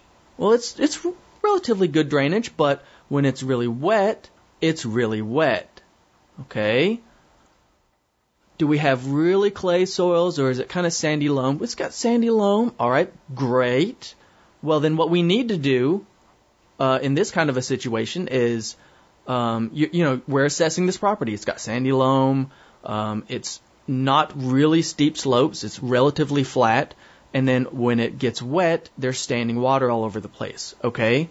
Well, then in our assessment of this, now we know we can't just put fruit trees directly in the ground because in the wet part of the year, they're going to suffer. They're not going to do well with that. So, um, that's the kind of a situation where, yes, swales actually do make make sense in this context because, Because we're spreading water. right, That's our main focus in that type of a property. We don't want all the water here and no water over there. We want Right. to spread the water. and also we want to Get through the dry season. We want to get through the dry season. We want to get through the wet season. Often people don't even consider the wet season might be more detrimental to those trees than the dry season because if they're sitting underwater, they're going to die. So we dig out a ditch. We use all that material to build up a berm to get those trees out of the water. And then now we can concentrate that water and utilize it for a longer period of time. Absolutely. And you know, when you're looking at it from that angle, you could be talking about a, a multi-acre property or something. It's like kind of pu- pulling this back to the person that's like, I really would love to live out in the sticks or whatever, but I can't because I need a job, and they, they have to kind of settle for suburban areas. So we've been talking a lot about the Karens and Kyles today. Yeah. You want to sell stuff to Karen and Kyle, you don't want to live next to them. Right. Right. So then we need to start looking at, from my standpoint of this, where I live, urban rural fringe, which is a, a term uh, David Holmgren came up with, co-founder of permaculture, where I have access to all the Karens and Kyles I want, Right. but I don't have to see them unless I want to. They live right down the road. You know where they are. They're right down there. Their giant Karen McMansions are right down the road, but no one can tell me how to live here. And I think that like a big part of this is freedom to do whatever it is you want to do. So HOAs are the devil. You know, if you can find unincorporated, and for God's sakes, don't assume anything about what you're allowed to do or not allowed to do Right. by laws and regulations. I don't care if the person across the street from you has goats. If you want goats, you better make sure that you can have goats because maybe no one complained about that person's goats yet. And Karen might move in tomorrow Right. and then she'll call the wrong person. Or for all you know, that person across the street or around the corner is actually in a different jurisdiction than you are. Right. But you don't know what you don't know. So you have to determine, like, because restrictions are both beautiful and antithetical for design. Geoff Lawton says, of course, the more restrictions, the more elegant the design if the designer's good. But there are some things you can't design around. If you want goats and you live where goats are prohibited, and on the scale of permanence, laws and codes are just barely underneath things like mountains. Right. They can be changed, but they are very difficult to change, right? If you have a tree blocking solar radiation, you can cut the tree down, Right. right? But if you want to change a law, there's a reason when something's hard, they say it takes an act of Congress to do it because it's it's difficult to do. Right. And it's much easier to get a law passed to restrict something mm-hmm. than to remove one that restricts something. Mm-hmm. That's very, very difficult to do in our day and age. So you got to determine that stuff's not there. And then what do you want to do? If you want a side hustle, you do not want to live in the middle of nowhere Right. unless your side hustle works for that. It's Right. all online. It doesn't matter. You have no geographic. Like me, I could be on the moon, and if I have an internet connection, I can do my job. Right. Right. Don't want to live there, but I could. But if you want to be able to sell a product to people that you don't ship online, mm-hmm. you do not want to be far away from people. You want Karen and Karen and Kyle to be down the road a bit, you know. But like it can be if you're doing a CSA like we talked about, it can be even a little bit of a ride. But if you want Karen and Kyle to come every weekend, yeah. it you can't need be that much of a ride. you need to be centrally located. Yeah. You know, uh, think about your your interests and your your giftings. You know, you might be someone who is really good at small engines and small engine repair type stuff. Well, you want to be somewhere that people have those and need them repaired. and lack the skill to do it. So if you're out in the sticks, every every bubba knows how to fix a lawnmower. right. right? Sling blade, whatever, right? They know how it works. You look, Karen and Kyle, all they know is they need a lawnmower. Right. And they're going to use a lawnmower, and if it breaks, they're either going to have it repaired by someone else, or they're going to put it on the side of the road Yep, where all it needs is just the carb cleaned out, that's where I was going with this. And and they're going to look for a new one. So if you're cruising the neighborhoods looking for those pieces of equipment just being set out that r- have nothing wrong with them other than just a little bit of routine maintenance, like for instance, um, the fuel line accidentally popped off. Yeah, and now it's not getting fuel and they can't figure out what's wrong with it and they set it on the side of the road and you pick it up and you look and the fuel line has popped off. You plug it in pump it up and and pull it and it runs sweet now you sell it to Karen and Kyle earlier in their career that can't afford the new lawnmower right on Craigslist. right you know you might want to be thinking Which I want to change the name of Craigslist to Karen's List. I, just, I actually want to start my own classified ad site called Karen's List. I just just now decided I want to do that. Somebody go ahead and do it because I'm never going to get to it. Karen's List. but you know thinking about you know if you're if you're acquiring new property um or or you're looking to move or Wait, I don't mean to interrupt you. Karen's List is not a place to sell things; it's a place to complain. anyway, go ahead. So let's say you're you're comparing a couple different properties, and one of them has a shop, right? And you're into small engine repair. That might be a lot more, you know, on that I really need this part of your list. And you know, it it might be it's an old rundown shop and it needs a lot of repair, or there's another spot that you know it just has a garage. Well, you have to really think about and assess, you know, well, and you have to look like if you really wanted to build a small engine business up, mm-hmm. and you didn't have that, what would it cost you to lease a space to do that in? right? right? And then so then what the, the, the value of the property assessor that sets your mortgage rate says that that shop's worth may be way less than the value of it to you. When we Right. lived in Arkansas, uh, I spent seven hundred dollars a month on an office, right? When I moved here, taking the seven hundred dollars, adding it to the existing property payment, and coming out the same Exactly. was pretty much break even. Plus, I got all this extra shit right. and I didn't need an office anymore. So that made the financial move back here make a lot of sense because my mortgage up there was four hundred dollars a month, right, which is pretty cheap. But then you add seven hundred bucks to it in rent, right? Mm-hmm. So then I move here and I get the shops. I get three acres. I can start running workshops. I can make you know twenty grand a year on workshops. All of that made it financially advantageous to move here, even though it looked like I was actually spending more, not less money. Right. And as far as the government knows, I'm spending more, not less money, right? That's Right. because again, back to 90% of the tax code. Boy, that- Exactly. that's coming up a lot today. But guys, the other thing you, when you become an entrepreneur, if you're not using it to tax advantage, you are just missing half of it. Now, I want to be clear on that. People think, well, I'll start a business just for the tax deduction. Doesn't work that way. You start a business, you make money, and you get the tax deductions. And then the money you make has greater value. But if you just lose money on it, if you want to do that, then just open up your name Inc. and tell me how much money you want to lose. I will provide you worthless consulting, but I will bill you for the exact amount of money you want to lose That's the only thing you have to do, and you will pay my bill, and I will pay tax on it, and you can deduct it if that's what you. That's my business model. I'm I'm also available for that. Loser consult, loser consultants incorporated, right? Like if you want to lose money, we'll help you.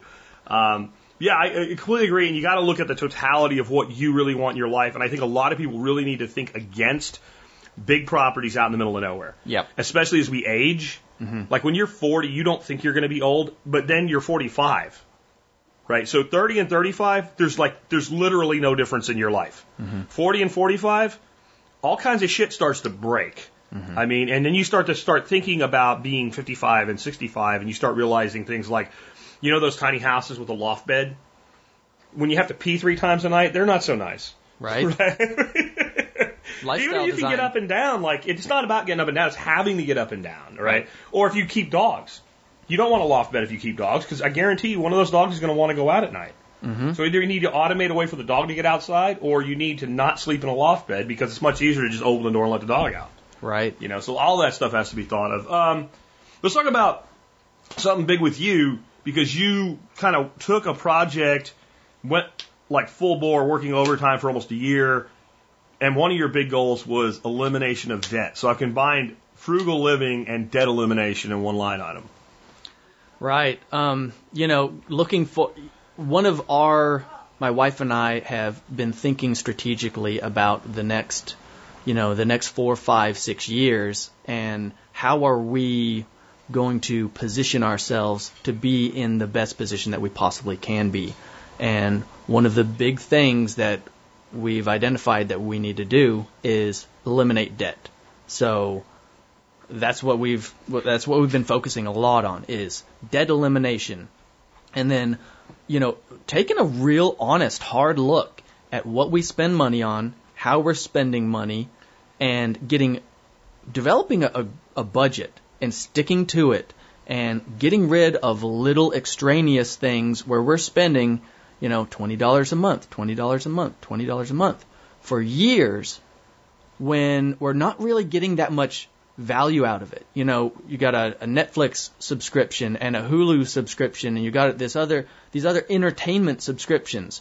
Well, if you got rid of all that junk and you spent that money on something else that was going to bring you a lot more joy and give your family something to do together that would be, you know, for instance, we've got three boys and they want to learn how to drive. Well, the oldest is is 8.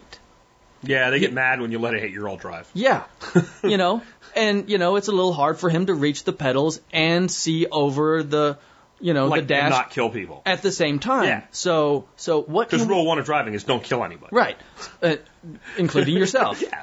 So, so what what can we do to cut some of our expenses and reallocate that money in a way that is going to be fun and is also going to give my kids some some skills and tie strings of fellowship with them. You know, So the way this happened is I'm out in my garage working, putting my farm back together, and I get a phone call. And this is what I get. I answer the phone because it's Nick, so he's one of the few people I will answer the phone for. I will not send a voicemail. So I answer the phone. He goes, "What are you doing?"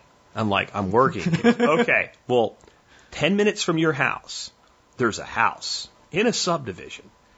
At that house is a go kart. and that guy is selling that go kart and if somebody is going to buy it tonight if I don't. So I got shanghaied into, it wasn't 10 minutes away, by the way. It was like in a place I was very glad to be armed when I was there, but there's now two go-karts in the back of my truck, which are slated for Nick's young kiddos to learn how to drive. Right. And by the way, learn how to fix too. 'cause they're not- Exactly. yeah, they're going to learn maintenance. Exactly. And so, you know, there's obviously we got it off of Craigslist, so there's going to be problems with them. So they're going to be involved in uh, clearing the woods to make paths. So they're going to be working outside because they want to. Yeah. So they their internal drive now is I want to make more roads so I can have more fun. But if Nick's putting in a you know, a nursery and a greenhouse and needs a mm-hmm. path to go there, Exactly. that might be where the flags for the kids to build their path go. Right. Right. So we're function stacking here. So instead of spending money on relatively worthless entertainment, we're reallocating that money to something that is going to teach my kids practical skills and, And le- trick them into working. Uh, yeah, you know, it, it's it's training them to love working, to enjoy working because they're they're res- they're fulfilling that need in themselves to do something and have a a great result. And you know, we got the one go go kart, and then we got another frame. So all I need is another engine and the other components, and now they can be racing each other. And you know, this is an inadvertent gift to me because now me and my wife can be racing each other out in the woods too. Sure. On go kart, and that's a lot of stinking fun. Yeah. And it's expensive. If you go pay somebody to race go karts in a little round Right. track, not in the woods, not having fun, it's it's like Exactly. 25 bucks for like 10 minutes or some shit like that, you know? Yeah, uh, that, that's a, great example. I think like what that actually tripped for me there though is how many young people I hear from today that like they get their first job out of college or whatever and they're like, but I don't feel like I'm making a difference in the world and I want to feel fulfilled and I'm like, yeah, that's not what jobs do. Right. Jobs don't make you feel fulfilled. I mean, there's some things that are good emotionally about having a job, mm-hmm. having a purpose, Yep. being self-sufficient at least to the point where you pay your bills and all. That's all great, and it's it's a legitimate path for a lot of people. But if you really want to feel fulfilled, you don't want a job. You want a business, and even the people that have professions that feel fulfilled have some, like we talked about doctors earlier. Doctors generally are some level of entrepreneur. They're Right. usually not that great at it, which is like because the ones that are end up like rich as shit, you know, like mm-hmm. like Bones, right? You know, I mean, he was good at what he did. If he did, he actually, had, I don't know if you know this. The reason he quit his practice, he had an injury. Okay. It made him unable to perform the surgery that he was really nailing, right? That was his money maker. So he sold his practice to his other partners. Mm-hmm. But he, he doesn't hurt right now, right? You know? And so the ones that are, they make a lot of money and they do it through entrepreneurship.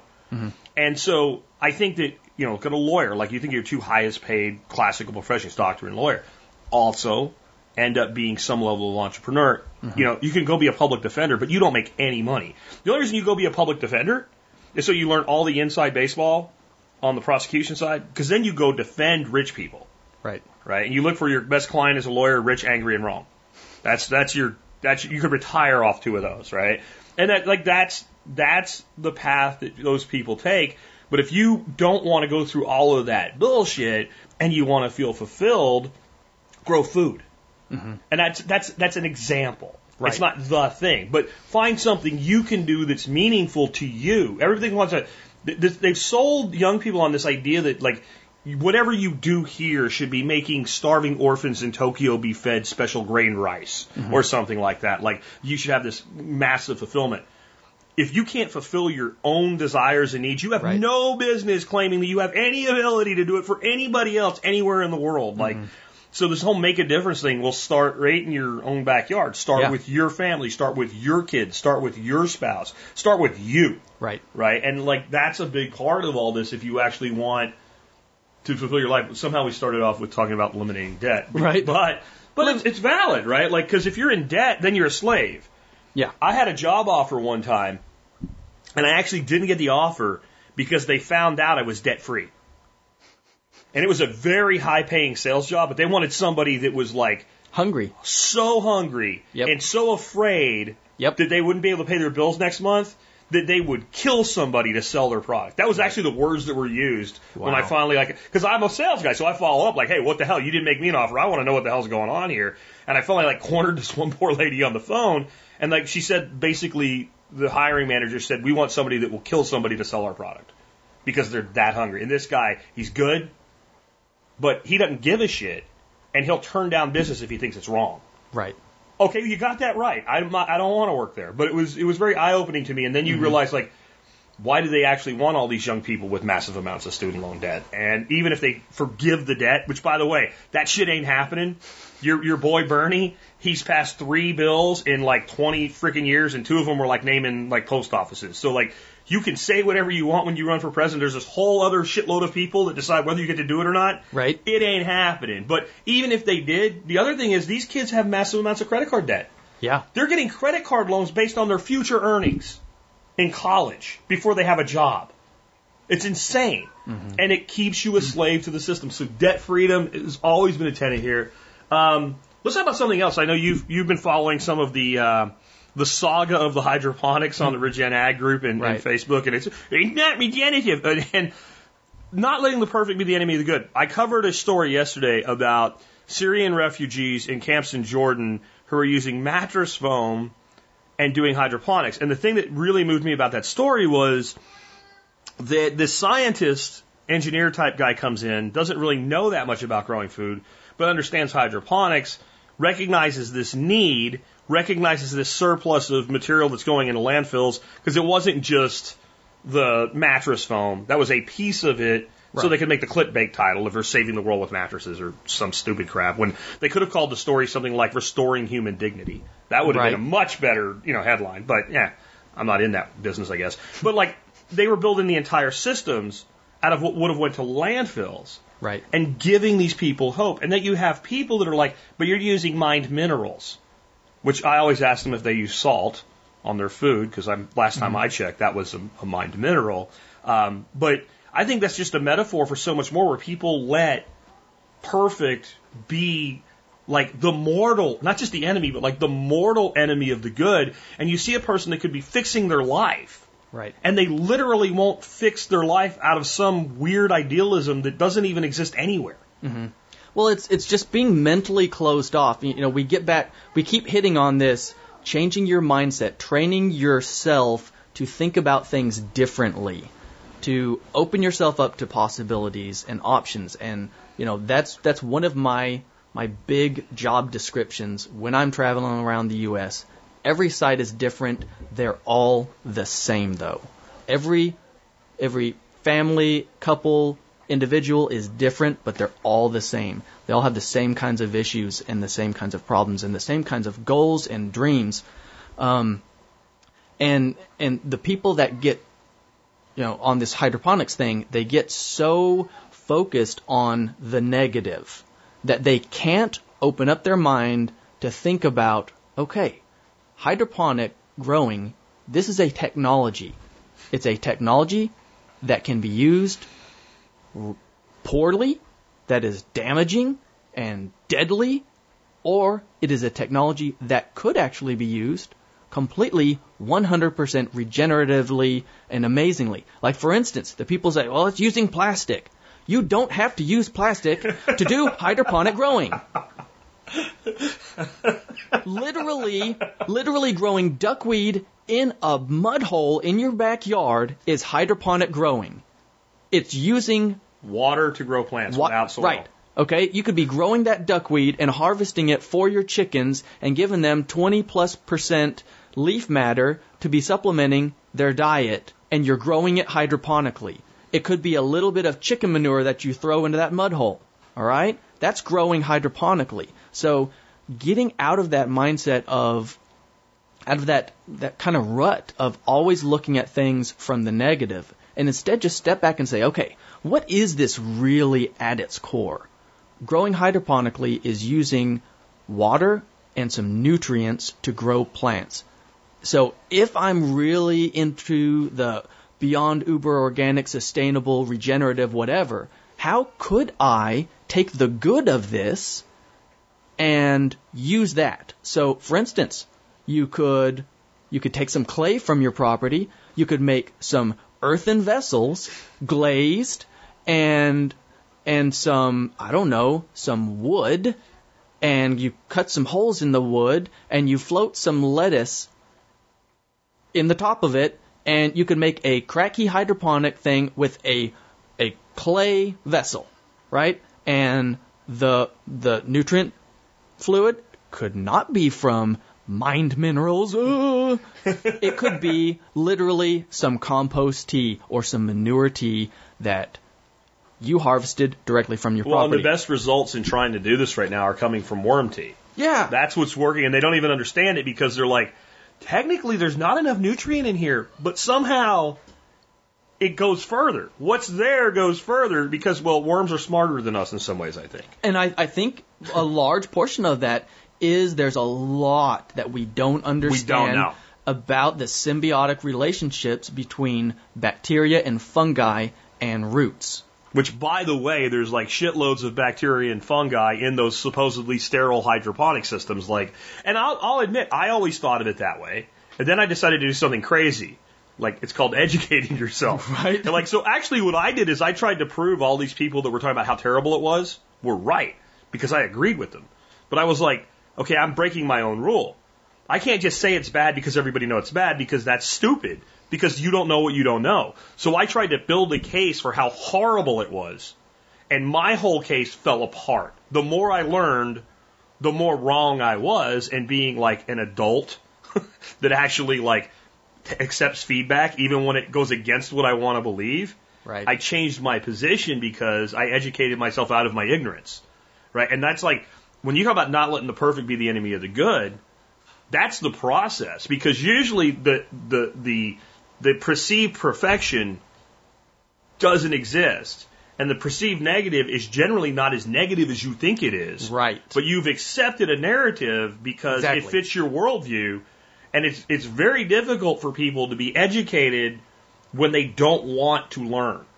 And oh, I would say almost the only way that can happen is you have to decide to do it for yourself. Like once you've made up your mind nothing I say will change it. You will Right. never accept that you're wrong about it. There's no way in hell it'll ever happen. The only way will be for you to go try to prove it. And I say do that. Like try to prove that you're right, but get as much data as you can, and you just might find, like I did, that you're wrong. Exactly. You know, and, and that can open up like we're talking about hydroponics because that's the hot button, but there's how much how much of this do you see in how many other things? Like it's it's unlimited. How much Oh yeah. you know, people, I wish I could do this. It's just the properties. I wish I had mm-hmm. more land. Well, shit, I'm looking out there seeing a third of an acre and I don't see shit. Mm-hmm. So, like, until you max out what that third acre can do for you, mm-hmm. why are you worried about having more? Right. Because a lot of times that's a lot like money. Like, you give a person with money problems money, their problems get worse. Mm-hmm. There's a reason they have those problems. Now, if it's some family that was doing everything right and their house burned down and their insurance company won't pay for some reason, that's not what I'm talking about. You have a person with self-made money problems and you give them money, you come back in a year, they will be a lot. You, you've just given an arsonist gasoline and matches and you're Yeah. shocked when there's another fire. Exactly. Right? That's what you've done. And I think perfect being the enemy of the good, money is a big part of that. Well, you know, if I get a better job, well, are you maximizing what you could be doing with what you have right now? Right. You know, that's what would you- Dave Ramsey and I have some disagreements, but one of the things I totally agree with him on is, you know, paying your debt off, take the smallest one, pay it off first, but this one has a bigger interest payment. That doesn't matter, right? You eliminate what you can eliminate and then snowball. Like that works. That Right. makes sense to me. And most people will say it, they'll, they'll argue it. Well, but I would I would be out if I do a spreadsheet and, and then I did this and I figured out that I should do this one. Listen, if you knew how to run a freaking spreadsheet, worth a shit mm-hmm. and actually do what it tells you to do, you would not be in this problem. Right. Right? You would not have this problem. So that's his solution is a here, you're a train wreck. So I'm going to break this down Barney style for you and this is your solution and do this. This paint by numbers solution and you can worry about spreadsheets when you get your shit together. Right. You know. So, let's let's move on from there because this is going kind of long. Um, the role of animals for homesteaders. You kind of were on this already a little bit, but I want to talk about keeping livestock profitable, even if you're not selling it and there's no direct monetary exchange. And what I mean by that, you were talking about growing rabbits and almost getting the meat for free. Well, if I go out and I raise rabbits and I try to, you know, give my rabbits like, you know, rub downs with uh, the same shit they give Kobe beef, and I feed them the most expensive food on planet Earth, and I end up spending so much money that I am producing rabbits for myself for twenty dollars a pound.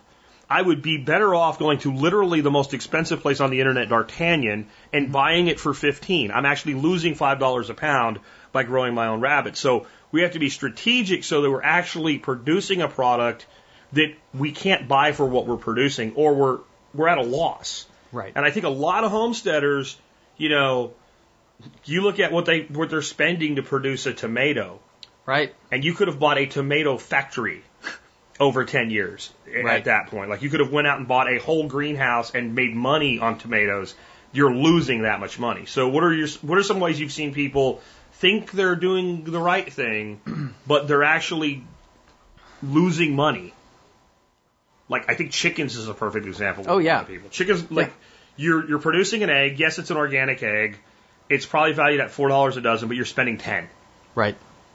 So how do we correct that? Well, I mean, I've done it myself, and you know, I've made those same kind of mistakes, and it's it's when you you start to get a little bit complacent and you have poor design of your system, And you have money. and you have money, Yeah, you have income. and and what'll happen is a lot of times people will um, will say, uh, you know, I was just I literally talking about this uh, day before yesterday with a client down around Austin, and they were asking about planting the fruit uh, planting fruit trees and um, and they were interested in fruit trees and and chickens for eggs and you know only like a couple dozen chickens that's it Yeah.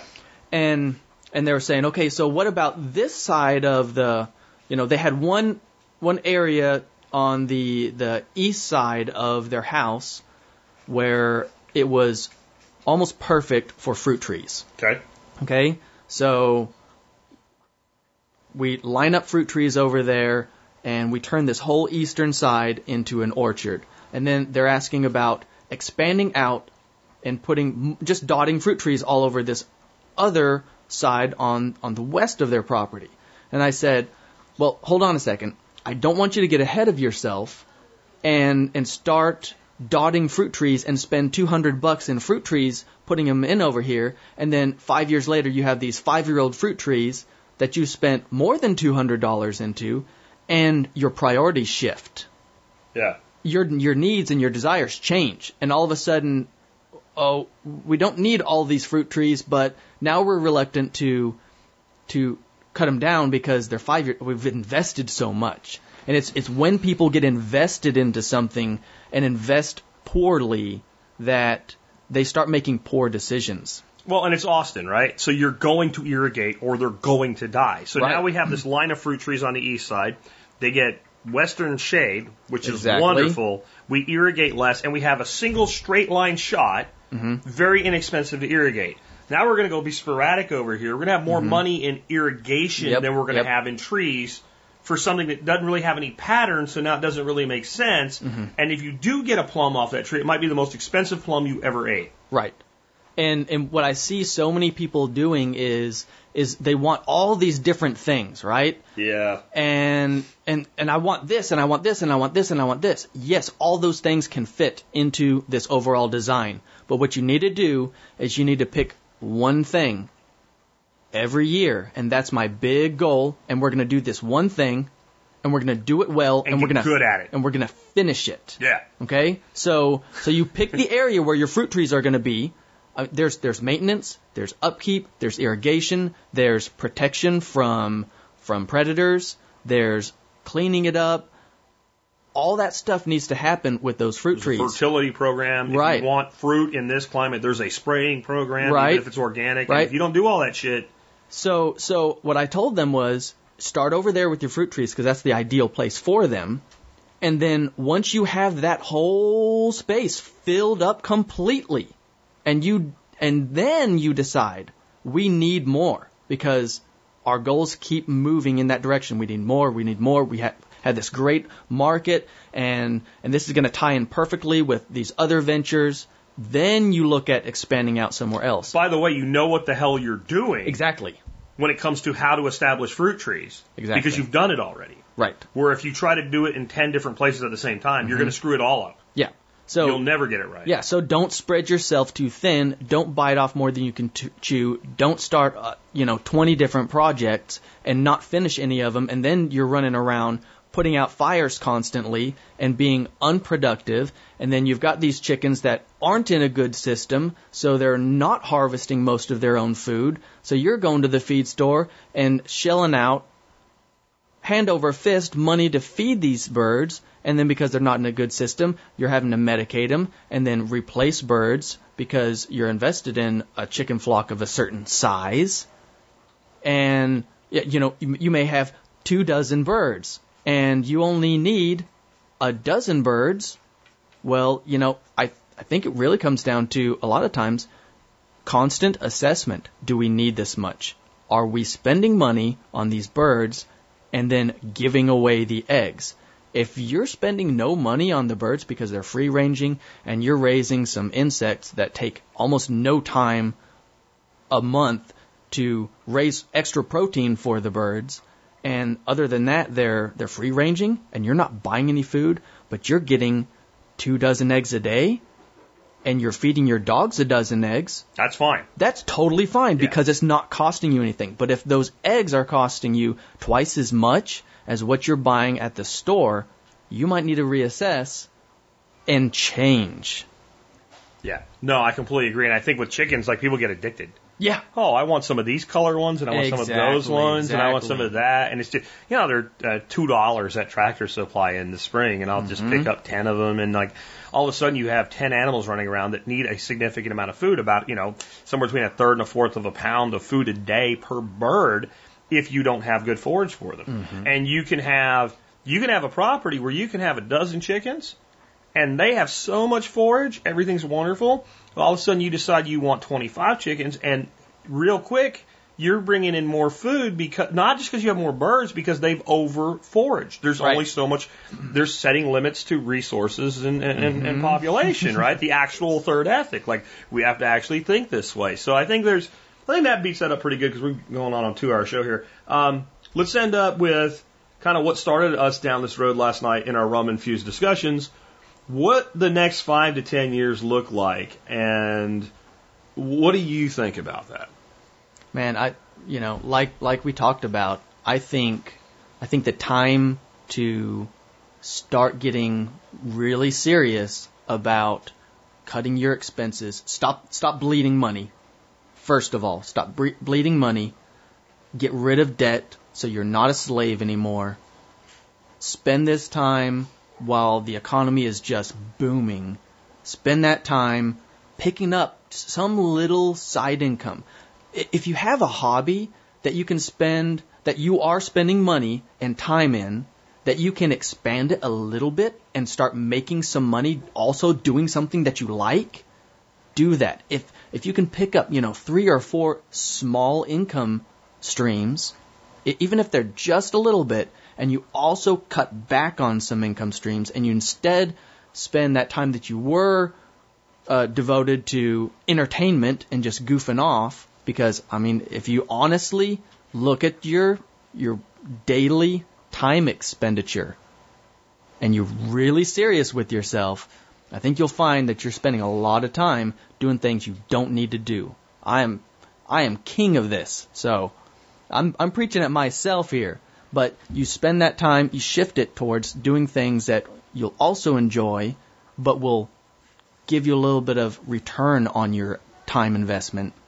And you start doing that now while there's low hanging fruit, while there's money just flowing everywhere, so that if times get tough, you're prepared for it, you're set up for it, you're already going in the right direction, you're able to take advantage of those those good deals that come by because you have some disposable income because you've cut out stupid unnecessary expenses and you've saved some money from your hobbies that you're making pay for themselves and pay you a little bit more. Yeah, I mean, going back to our quote of the day, build wealth. Yeah. Like that's what people say. Like, well, what should I do to get prepared for hard times? Build wealth, and and then redefining wealth to how long can you survive mm-hmm. Without outside input, and and money plays a big role in that. Like I said, don't hate on money, uh, but build wealth, and then like really understand when Nick's talking about how much opportunity there is right now, how much opportunity there is right now. It drives me crazy to listen to 20 somethings tell me about how I had it easier than they did because I'm like, do you know what 1986 was like? Do you know what like 1989 was like? Like my first job was literally scrubbing the killing floor at a turkey farm. That was my first real job. Like, and I did a lot of entrepreneurial stuff. I worked for a guy named Muskrat Purcell that owned a junkyard pulling parts. It was a great entrepreneurial job because it wasn't by the hour. He paid me by the part. I would go in, there'd be a list of parts and a list of cars that had them and a price. You know, pull this st- starter motor and it's five bucks or whatever. And I'd go pull all that shit and like put it all in a bin inside his office. He was almost never there. And when I came back next week, there'd be another list and there'd be an envelope with money in it. Mm-hmm. for the stuff I did last week. That's how that's how it worked, and it was all under the table, me, him, and the fence post type thing, no taxes on it, mm-hmm. and like, but that was still like.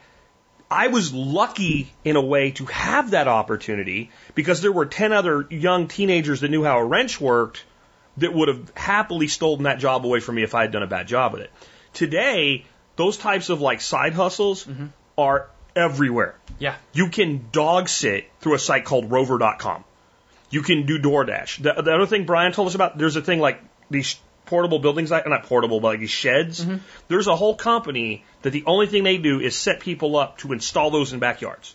So he got like all the nail guns and shit like that, and he says like you know you can bust one out in two hours and make 500 bucks. I mean, you, you, you probably aren't going to get enough business to live on it, mm-hmm. but it's it's another example. And like when I was a 20 something, none of this existed. Not only a little bit, none, zero. It was mm-hmm. not there. It did. There was no internet. So there were none of these platforms, none of these app-based side hustles and things like that. There was no because there wasn't an internet. Even a lot of stuff we talk about, it's like backyard mechanic or mm-hmm. handyman or something like that. You could do that stuff, Right. but you had to literally go door to door. Yeah. Today, you can get on Nextdoor and say, I have a handyman business, and you, I've watched people do it and pick up three jobs in one day just by saying, I'm here. Right. And then you come to me and say, well, I don't have the opportunity you did. You're absolutely right. You do not have the opportunity I did. You have so much more opportunity. Shut your face and go get it Right. and do it now because there is going to be massive flux in the future. And I can tell you some things that are going to happen, but I can't actually tell you what the results are going to be. Right. I'm going to tell you flat out, you're getting Orange Man. You're probably going to lose the Senate when you get Orange Man, unless you get Bernie Sanders as your nominee, which is looking more likely, mm-hmm. in which case you might get full command by the Republicans. They're going to do some really good things, and they're going to screw some shit up really bad. The cycle's going to cycle. The midterms are going to blow, mm-hmm. and then you're going to get 2024. You're going, and it might not be him, but you're going to get some smart Democrat who's really a radical that looks like a moderate, like a Buttigieg, right? That's young, that's the like the, the Bobby Kennedy type thing of the, the Democrats have always loved. You're going to have a recession come in, and you're going to see a full political swing to the opposite extreme, and the extreme is now really extreme. You're going to get some flavor form of democratic socialism, but you're going to get all the bureaucracy and bullshit we have in this country that don't have these other countries that sort of kind of pull it off, which is fascism, which is what we already have on steroids, with all kinds of class warfare and all kinds of problems. And you're going to get this massive shift in automation, all coming on top of that, and it's going to be turmoil. And you know what? There's going to be more opportunity than there ever has been, mm-hmm. but most people won't see it. You were talking about preserving wealth, building income, saving money, getting out of debt. You know, it would be great when a house is selling for 25% of what it's selling for today if you actually had the money to go buy it. Because the reason it's going to sell for that, and I'm not saying that's going to happen, I'm saying it's a feasible scenario that we could have a house that was $200,000 sell for $50,000. But you will likely not be able to go to a bank and borrow the $50,000. Right. That's as crazy as that sounds. Even if you have income, you mm-hmm. can have a complete lending shutdown in a recession. Yep. And that happened. That's why the recession got so bad. Yeah. There were people like, I will totally buy that house for $130,000. Do you have $130,000? No. I got 3% down. Yeah, we're not doing those kind of loans right now, right? I mean, like that was the type of thing. So if you have $50,000 in your cat, in your, in your pocket, not only can you go in and maybe buy that house for $50,000, but you might be able to buy it for $45,000. dollars You know, you could do the, the Dwight thing from, um, what was it, Dodgeball? Yeah. I don't know if you've ever seen. it's all just a stack of hundreds. Yeah. You know? a little big case and a little bitty stack. But Yeah. you know, seriously, like there are going to be these opportunities to pick up businesses, Right. To pick up property, to pick up houses, mm-hmm. and they're going to say, well, the rich are getting richer. Guess what? I don't care if you don't like that. That's how it always works. Right. But based on our quote of the day today, stop focusing on the rich getting richer and start focusing on being the wealthy who can get wealthier. Right. Because that's really what it's all about. Because I know a lot of rich people that went broke. Mm-hmm. I seldom would say I knew a person who was truly wealthy lose their wealth. Because wealth is far more strategic. Well, you know, while I think that outcome is probably the most likely, We don't know. we don't know. And what if the economy Explodes. better. Yeah. What if it explodes? Holy crap. And you spent the last five years getting better at making money Yeah. and getting out of debt and positioning yourself to make more money? Yeah. That's awesome. Yeah. So you win no matter what. That's Exactly. that's and that's a strategy for lifestyle design. Anyway, we, we've wrapped up. That went kind of long, Nick. Thanks for for being with us today. Um, you got any final thoughts for people, or if you're in town right now, like, do you got any upcoming tours or something people might want to get in touch with you to consult? Yes, um, actually, I'm heading up to Oklahoma and then back through the DFW area. I'll be heading uh, um, east along the I 20 corridor Friday. So if you want a last minute have me swing by your place, I can probably detour a bit. So holler at me, send me an email to nick at homegrownliberty.com.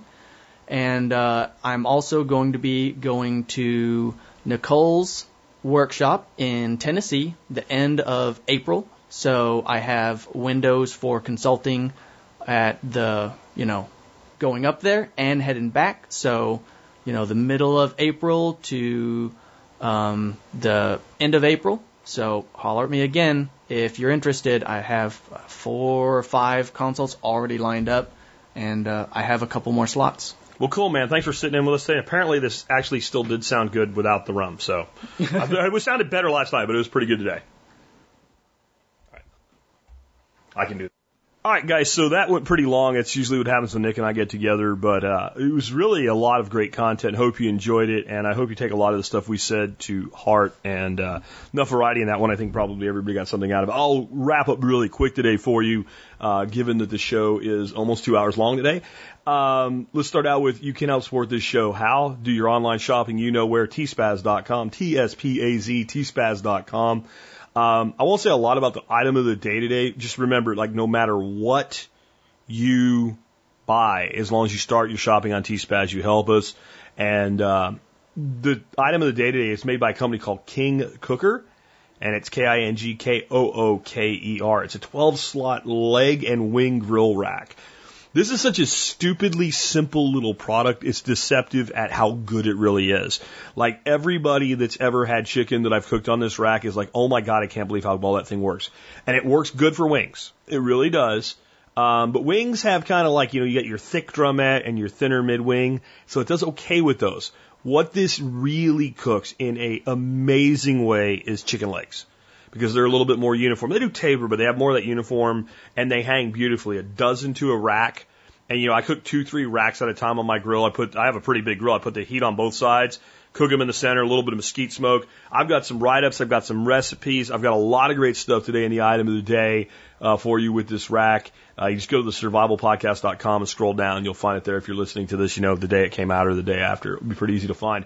Remember, a way to make sure that you always get links to all this stuff, subscribe to the Daily Mail. Go to the survivalpodcast.com, click on subscribe, name and email address. That's all you got to enter, and I will send you an email once a day with all the new stuff on the blog and maybe a YouTube video or something like that. But it's a simple text email, no graphics, no HTML, no real tracking code or anything in it. It's about as low tech as it gets. I never share your information. And if you ever decide you do not want to be on the Daily Mail, you click a single link and you say unsubscribe me. And it's really easy, and I have no reason to try to email somebody that doesn't want to be emailed. So consider becoming a subscriber to the Daily Mail. That brings us to our song of the day today. Song of the day today is by uh, Jimmy Eat World, which is kind of a, a pop punk band if such a thing exists, and it's called The Middle. And you might think when you hear the term "The Middle" by Jimmy Eats World, Jimmy Eat World, that you've never heard the song. I guarantee you have. It's one, it was an incredibly popular song, and it's a very happy sounding song. It makes you feel like you're kind of in the middle of high school, walking through, uh, and like maybe not the high school you went to, but like like the high school that they have rich kids on TV in. It just has that vibe, that feel to it, and I think it's supposed to. But it's actually a really interesting song, and it's actually pretty deep. It's about not giving a shit what other people think about you. Um, this this girl wrote in uh, the the lead guy in the band, and you know, like you know, I guarantee people that are that big they don't read all their fan mail, but they occasionally do read some fan mail. And he read this thing from this girl, and she was talking about how she was into the punk scene at school, but the other punk kids didn't want to be your friend because she wasn't punk enough for them. And he's like, well, they totally don't understand what being punk's about then. Because it's about not being a conformist, but it's also about being cool to people. So, like, you don't need these people, they can go screw. and just be who you are and what you are. And I think that's a really positive message, especially for a lot of young people, because man, there are things that when you're a kid, you think they are so important and they mean so much. And I found it interesting when I was uh, checking the song out on YouTube. I always link to a YouTube video with the with the song in it. One of the kids in the comments said something like, "This is one of the best anti-suicide songs I've ever heard." And I kind of was like, "Yeah, you don't really know what the song's about." But then I was like, "Well, maybe they do." So I read it, the rest of the comment, and this kid got it perfectly. They knew the song wasn't directly aimed at that. But they understood with how many young people we have taking their own lives today, how much of it comes down to shit like this. That like I'm not going to be anybody's friend, nobody likes me, whatever. And having the self image of I'm going to be who I am, and those who do not appreciate that can very well go screw elsewhere. That's actually one of the best things for your mental health.